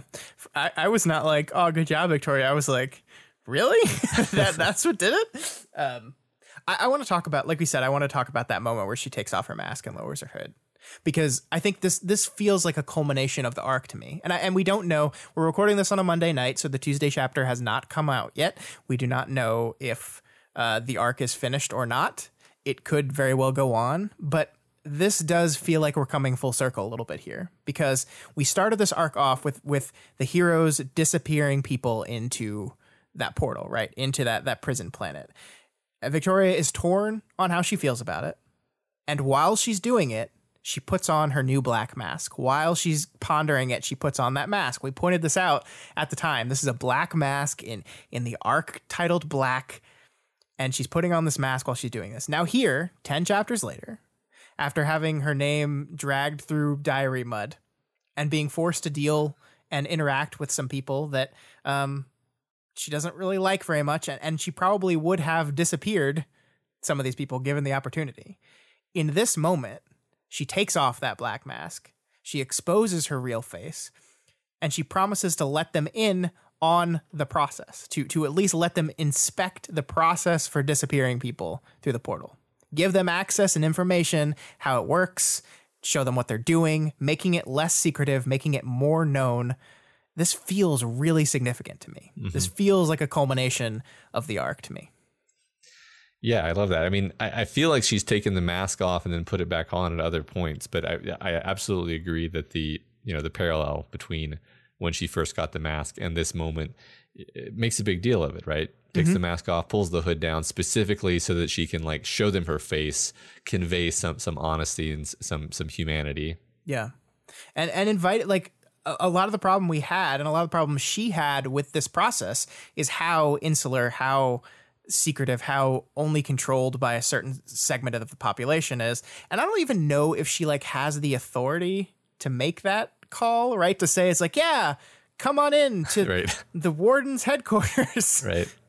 Um and yeah. and learn all about this process. But I, I don't think she's just bullshitting here either. I think that's I think she sees it as a way of maybe subconsciously making herself feel better about if more people are aware of the process, if more people, even people on the other side, are signing off on this process, then it feels like not exactly a reestablishment of the old rules, but something close to that. Like if the bad guys and the good guys have both signed off on this consequence, then it is much more accepted what they're doing. Mm-hmm. Uh, it, we made the comparison back then that a black hood with a black eyeless mask is basically an executioner's hood, right? Mm-hmm. And she's taking on the role of an executioner and sending these people to their death, probably. Yeah. Um. So yeah, I mean, I, I like this idea that here she's she's it's meaningful that she's taking off the executioner's hood. Yeah. I, will be really interested to see. I mean, I don't remember if the text says that she puts it back on in this chapter, and I'll be interested to see what role the mask plays going forward. I mean, obviously it's it's going to be meaningful. Yeah, yeah. Okay, so on the way downstairs, they're chatting. Victoria learns that she hit Etna so hard that she retired. In Tattletale's words, one of the many excellent laughs. Um, and then the following line, which is also great. More than 1080, and, and I didn't punt. I spun, stopped, and after a momentary pause, I very firmly introduced her to the hillside. I measured my strength and worried you killed her, Tattletale said. I, no, I, you worried you killed her. I just, uh, so good. This is great. And I mean, it's a payoff for something we've been, you know, dealing with for the past two chapters. Like we, last week, we talked about how they specifically noted that hey, Etna's not here, and we we joked about, oh, definitely dead, definitely dead, and of course Yeah. that's exactly what Victoria was thinking, and it needles at her. It, it needles at her more than the nameless soldier that she possibly killed because there was a face to this one, a face that pissed her off, but a face. And I think it's, I mean, it's interesting on multiple levels, right? It's interesting that Victoria checking someone into a hill made them become a good guy, possibly. Yeah. um, they said we wouldn't be surprised if we see her as a heroine a low level heroine later on, which is like, wow, okay, Yeah. cool. But it is like this is something she's been thinking about nonstop. Like this idea that, oh God, I used too much force here. I, I did too much. And I think it's funny that the second she knows that she's not dead, I measured my strength. Uh-huh. Like like it's it's like very much just like it's almost as if like she's so relieved by this this idea that it's like suddenly it's like no actually I did exactly what I needed to Yeah. there like Yeah, I knew- actually I, was totally fine Yeah, I knew I knew I didn't do anything wrong. I was just running away from myself. right Yeah. and, and so much to the, to the so much so that almost immediately after this point Tattletale pisses her off again and is like I'd like to throw her into a hill like the thing that has been I mean it has not been keeping her up necessarily but she's had nightmares like Right. that's one thing established at the very beginning of this arc she's had over the past three weeks she's had terrible nightmares um partially at least we know related to the fact that she took people's life and and and Etna was one of those potential faces and then it's like, oh, phew, I didn't do it. Yeah. Well, I'm gonna throw some more people into hills. they piss me off. These these these magic magic hill checking uh, yeah. people flipping power Yeah. that she has now. Um, I just think it's very interesting. I, I mean, it's very human to do that, right? It's like, oh my god, I did this terrible thing. Oh my god, I did this terrible thing. Oh wait, it wasn't that terrible. Mm, cool. Maybe I'll maybe I'll do that again then. Yeah, yeah. I mean, it's interesting. I feel like I'm reaching here, but there's a sense in which Etna was like a glory girl parallel. Yeah, right? Like- absolutely. like I think we pointed that out. Yeah. yeah, reckless, not not really bothering to master her power. Yeah, I don't know. We, we could go on, right? A, a lot of parallels, and uh, Victoria serves the role of being the event which causes her to rethink her life. In other words, Victoria is kind of Crawler and Amy wrapped up into one for this poor woman. Oh wow, that, um, that's a lot of Am I reaching? Uncomfortable implications. Uh, yeah, yeah, a little bit. yeah, yeah, a little bit. Well, but I mean, in terms of the effect, though. I yeah, think- no, I, I, get- I get you. I get you. We we are not we are not. Let's let's not freak out Let's- about this. I get the the end effect. You are correct. Yes. Yes. I mean, I mean, obviously, uh, uh, I mean, I think it's clear that Etna wouldn't have made like a life changing decision if it hadn't been a big deal to her.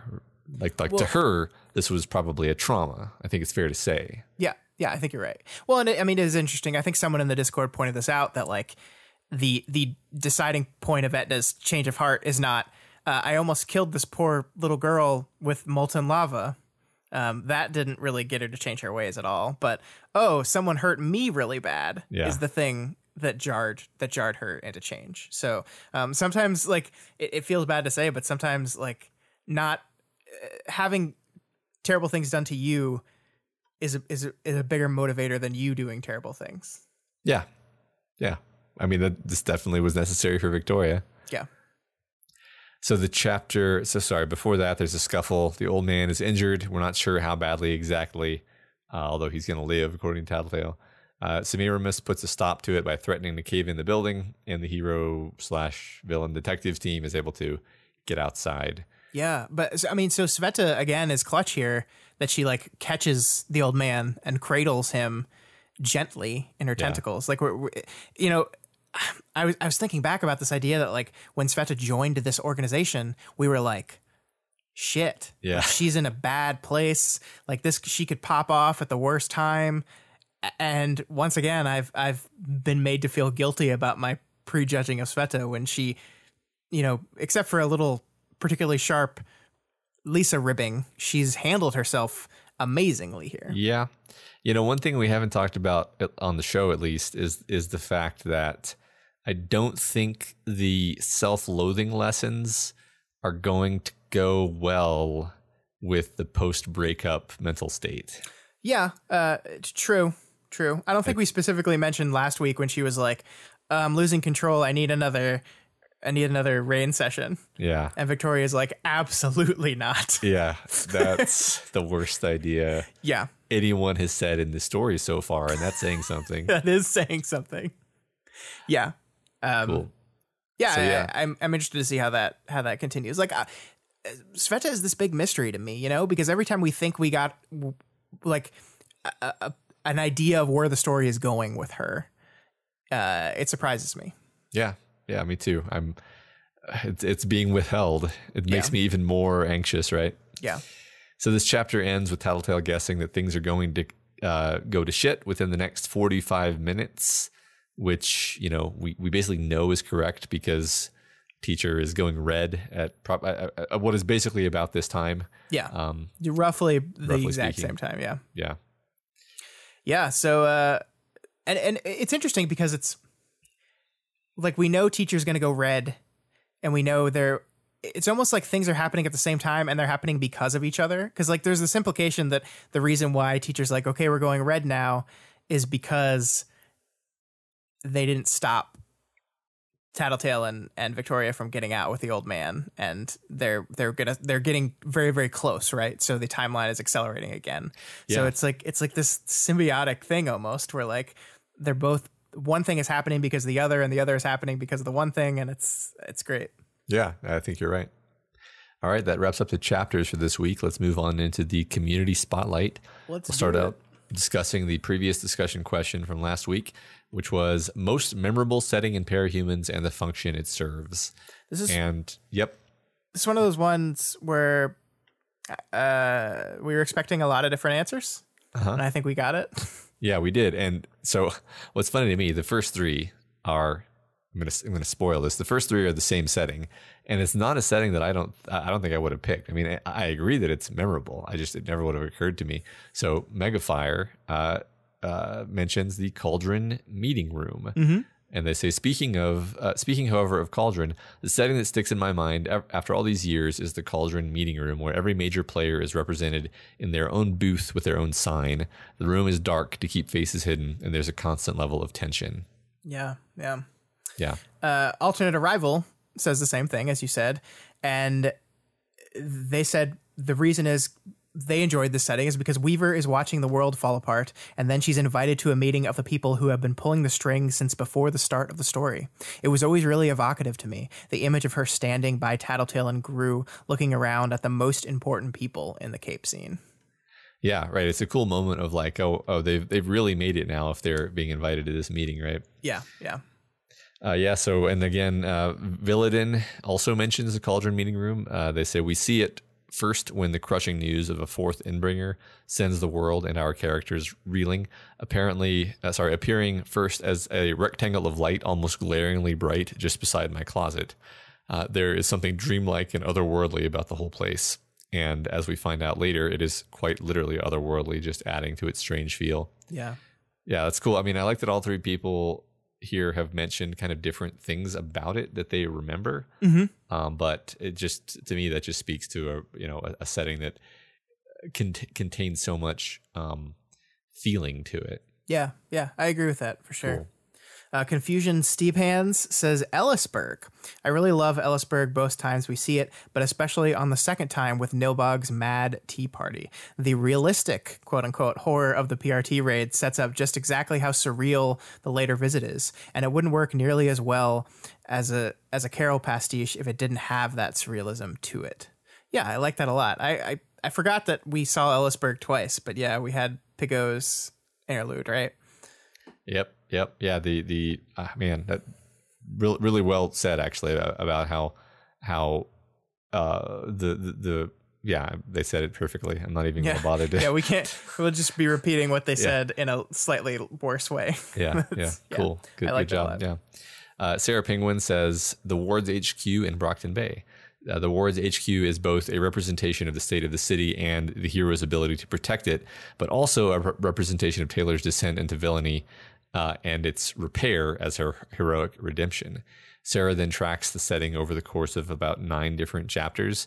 Um, and and basically how the setting details shift in reaction to what's happening in the story, and it, it's really good post. Yeah, that's really cool. One of the things that we haven't been saying that Sarah's been doing throughout this entire arc is tracking. Uh, she's she's made a handy chart for us, and she's tracking uh, the instances in which mind screwery is being mentioned, and the instances in which relationships between capes is being you know at the forefront of the story and has accurately indicated that basically each and every one of those things is present in every single chapter of this arc so far. Awesome, cool. it's really cool Next up, we have Nameless218, who says, The mall cluster dream room. The tension of being forced into a room with people you shared such trauma with after reliving the events with near perfect clarity, the plotting and scheming by each member, the trading of power and at a, ter- at a terrible cost to it, and finally, the empty part of the room and all the implications it holds.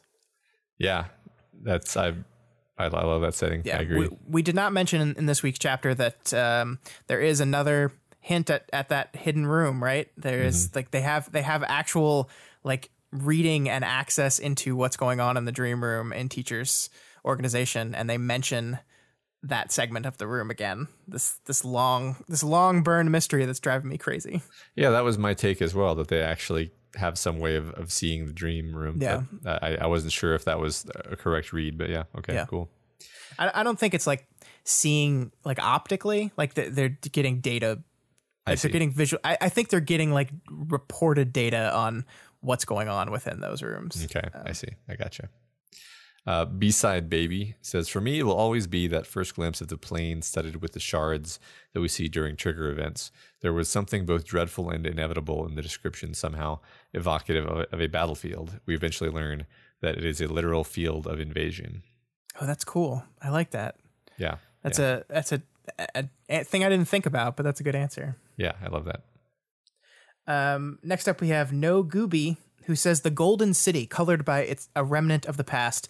Pillars bearing the names of the dead line the streets, as numerous as there were trees. Schools armed the young with with weapons and gear to help keep the peace. The internet is available, but just barely. Portals to the other worlds are a thing. There are corner worlds even.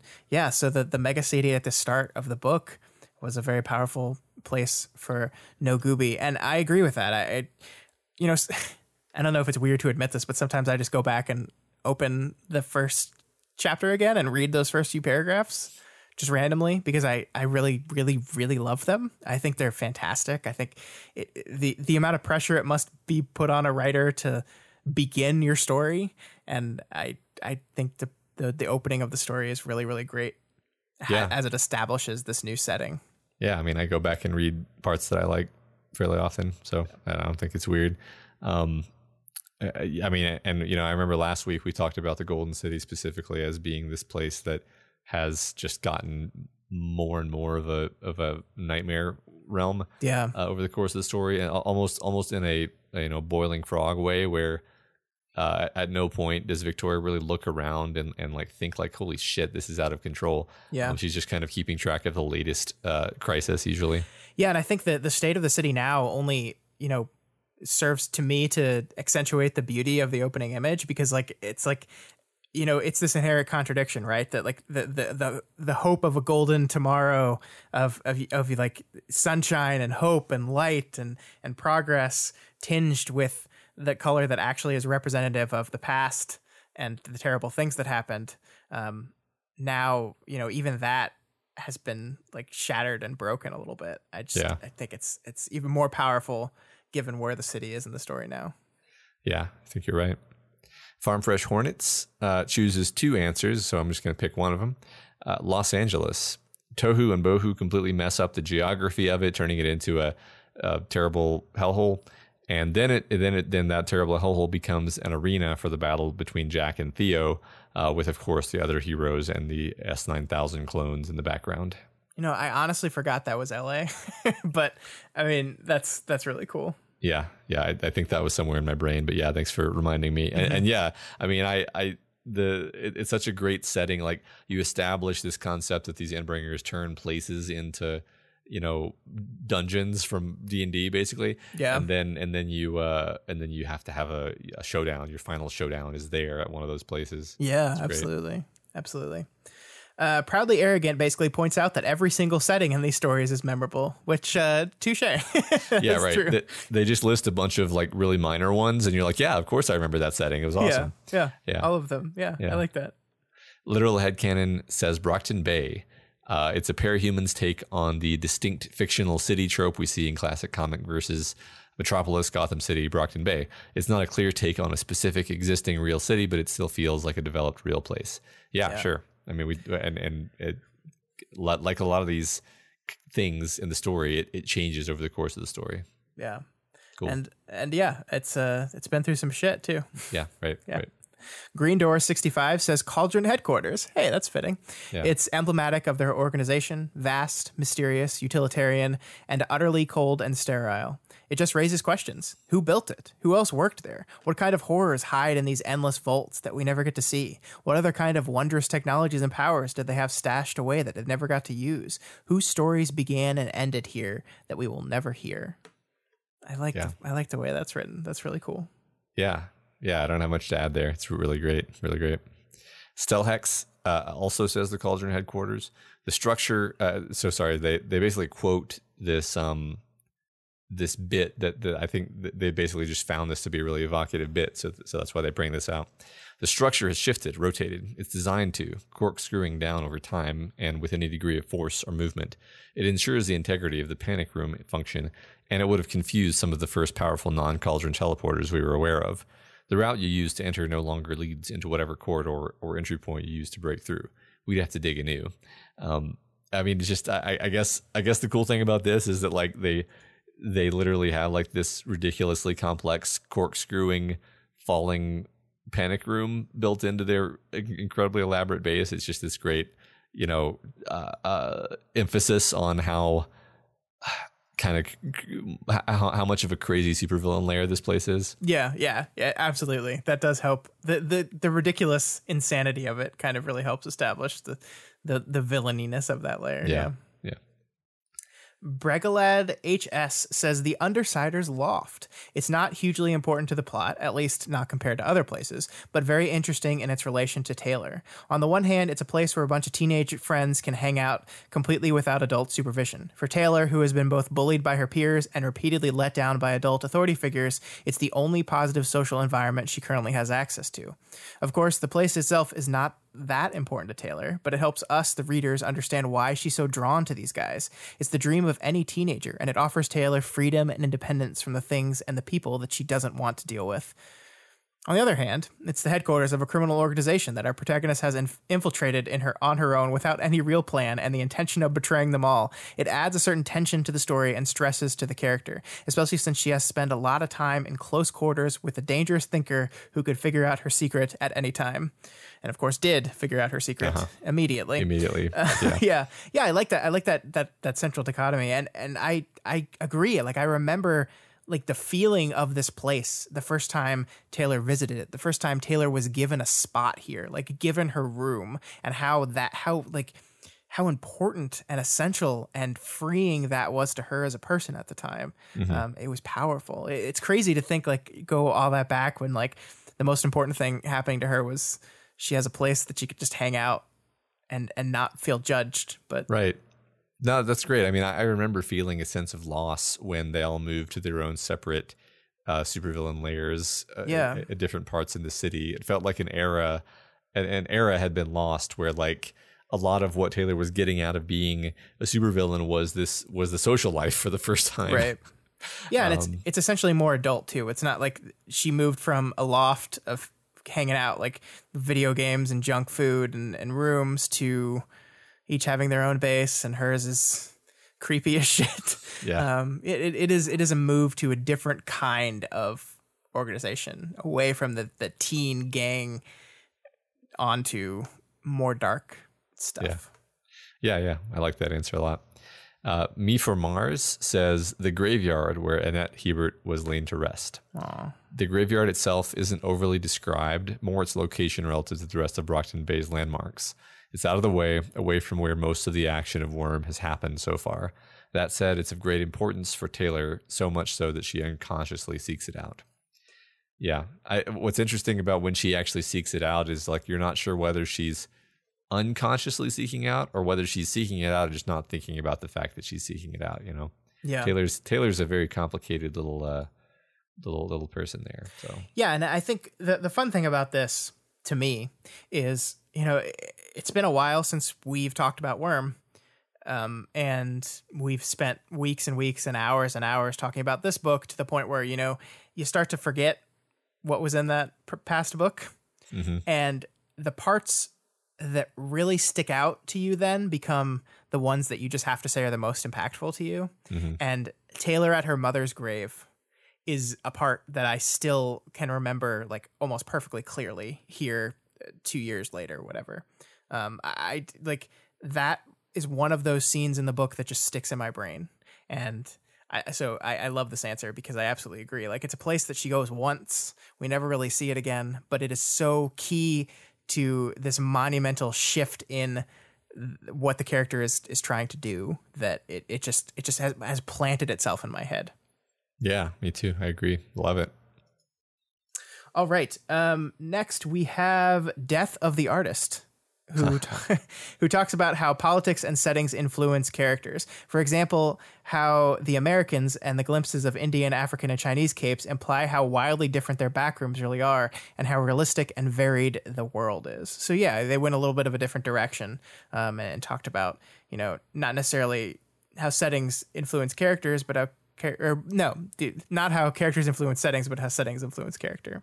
Yeah. Yeah, right. Because I mean, we, we do spend some time in, in New Delhi. We get a sense of that as a setting, but Yeah. I think their their point here is that like the the actual way that the Indian characters behave is, is different than the way the American characters do, and a lot of that is because their their whole milieu is is is very different. Um, their their whole Cape scene is very different. So, yeah, cool. I mean, obviously, like the Yangban are this terribly abused cult, so Right, they, they all right. behave differently too.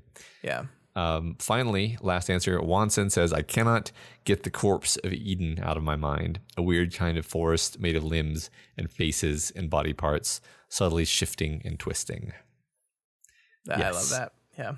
That's one of those ones I never would have thought about that as a setting. Um, Right. but I like that. So, Matt, do you have an answer for this that wasn't covered? Or maybe it was covered. Do you have a setting that you really love? Um, I mean, I, I think, I think my like what I was thinking about last week was one of the answers that was given here, which was just Brockton Bay as a as a city. Mhm. Um, but I, you know, the reason I'm really like I just love so many of these answers is that people really narrow down into like particular rooms, and when you like, it's just really good writing because every one of these rooms, every one of these small settings has its own feeling with it Yeah. like that, that's one of the things about writing that I, I don't I don't think I talk enough about on the show, but it's one of my favorite things about writing. Full stop is that you can teleport a person to a, a place and and bring bring the feeling of that place into that person's mind with with like a, a kind of sharp immediacy that you just don't get anywhere else in any medium.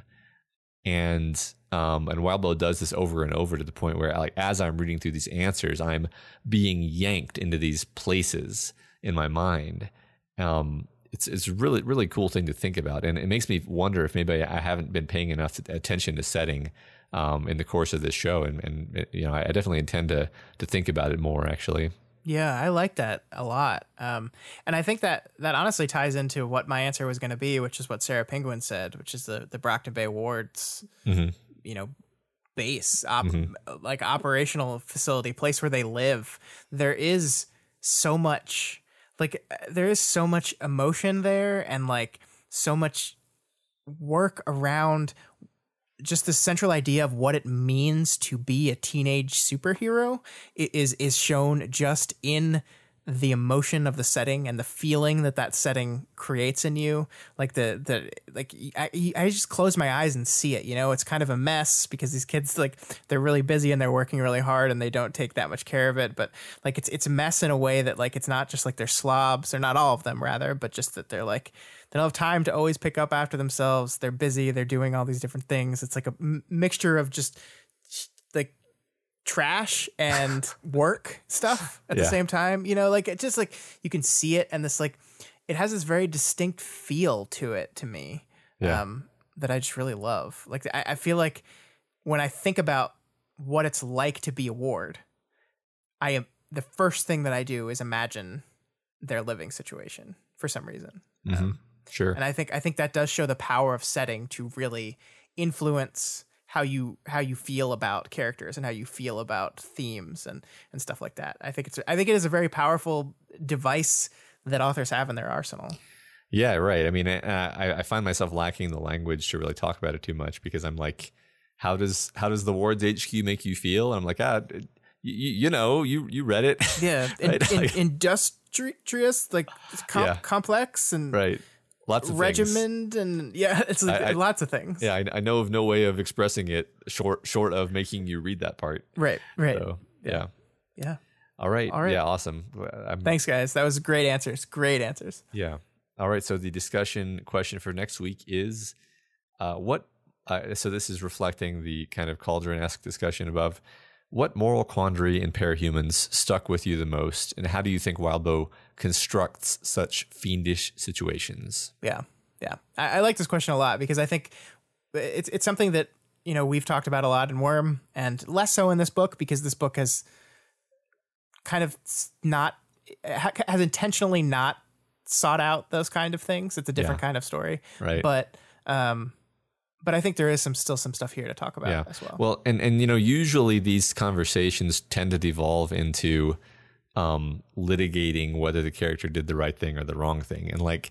t- To me, I mean that's fine. That that's fine, and, and, and I do that too sometimes. But like the point, the point of the question is, which one of these stuck with you the most? And, and pro, you know, if it stuck with you, it's probably because you couldn't quite convince yourself that one answer was better than the other, or, or something like that, right? Right. I don't want to put words in people's mouths or whatever. Like if there's all kinds of reasons why something may have stuck with you. Um, yeah well and, and you know how how those situations are constructed in that way right like a book could very easily give you the answer right, Right. i mean like it, it constructs the situation and then solves it for you it could do that but um this book doesn't neither of Yeah. these books do that Yeah. and and how how do they not do that in a way that is still interesting and engaging and ties into what the book is trying to say i think Yeah. is is what we're circling around so have Yeah. fun with it Cool. And that's all we got for you this week on We've Got Worm. You guys are all part of this show, so feel free to provide us with advice, questions, or thoughts on this week's reading. You can reach out to us via email at gotwormpod at gmail.com or over at our Twitter account at gotwormpod. My personal Twitter is at scottdaily85 and Matt's is at Mordinamail. You can follow us there and listen to us complain about Game of Thrones. That's right. and if you're not already subscribed to We've Got Worm, we strongly recommend you do so and never miss an episode. You can find us on iTunes, Stitcher, YouTube, Google Play, and pretty much anywhere else uh, that podcasts can be found. And as always, you can find all the shows and all the content we do over at our website, doofmedia.com. That's where you can find Vow to View, Deep Impact, and the Doofcast, which this week, Matt, is going to be covering season one of Avatar The Last Airbender. Awesome. Pretty excited for that conversation. I hope everyone is too. Yeah, we're uh, going to be doing an Avatar kick for, for a little bit. A little bit, yeah, a little bit.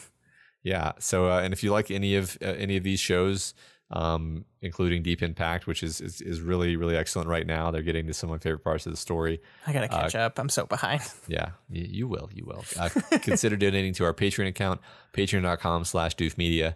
You can donate a dollar a month or whatever else you can afford. Supporting us on Patreon gives you tons of great bonuses like voting in our quarterly fan art and costume contests, Q&A sessions, access to live streams of our recording sessions, and our excellent Discord chat. You know, one thing we, I don't know if we mentioned on here ever is that uh, there are different reward tiers. Like one of them Yeah. is if you donate above a certain level, you can basically make us do um, a Doofcast episode on whatever topic you choose wi- within within reason. Um, and we've we've done a lot of those. That's that's a lot Yeah. of what our shows are actually. That's why we're doing Avatar, actually. Yeah, right. So if you know if there's something that you want uh, to hear us talk about, you can just go over and, and donate at that level and make that happen. It's basically the make us watch anime hour. Yeah, that's what it ends up being. Yeah. But you know what? That's fine. I'll do it. I'll watch all the anime you guys want me to. I'm gonna regret like it though, saying right? that. no, it doesn't mean I'm gonna like it at all. yeah. Right. That's that's a much higher reward level. Uh, and and of course, this week, special thanks to new Bidoof, Adam P at the one dollar level. Uh, thanks so much, Adam. Um, it's it's folks like you that make all this possible. Yeah, thank you, Adam. Appreciate that. And and of course, everybody, make sure you go over to Wildbow's Patreon, patreon.com slash Wildbow, and donate to him as well. This is his world. We're just playing in it. You know, we wrote that sentence like two years ago. I know. We're still saying it. It's cool. I, know. like that sentence. Yeah, me too. And if you can't afford to donate right now, that's absolutely okay, guys. There are tons of ways you can help us out. Share the podcast, retweet our our tweets. That's helpful. and you can head on over to uh, Apple Podcasts and leave us a rating and a review. This week's spotlight review comes from Torch Salesman, who gives us five stars and says, This is the podcast that other literary analysis podcasts should strive to be.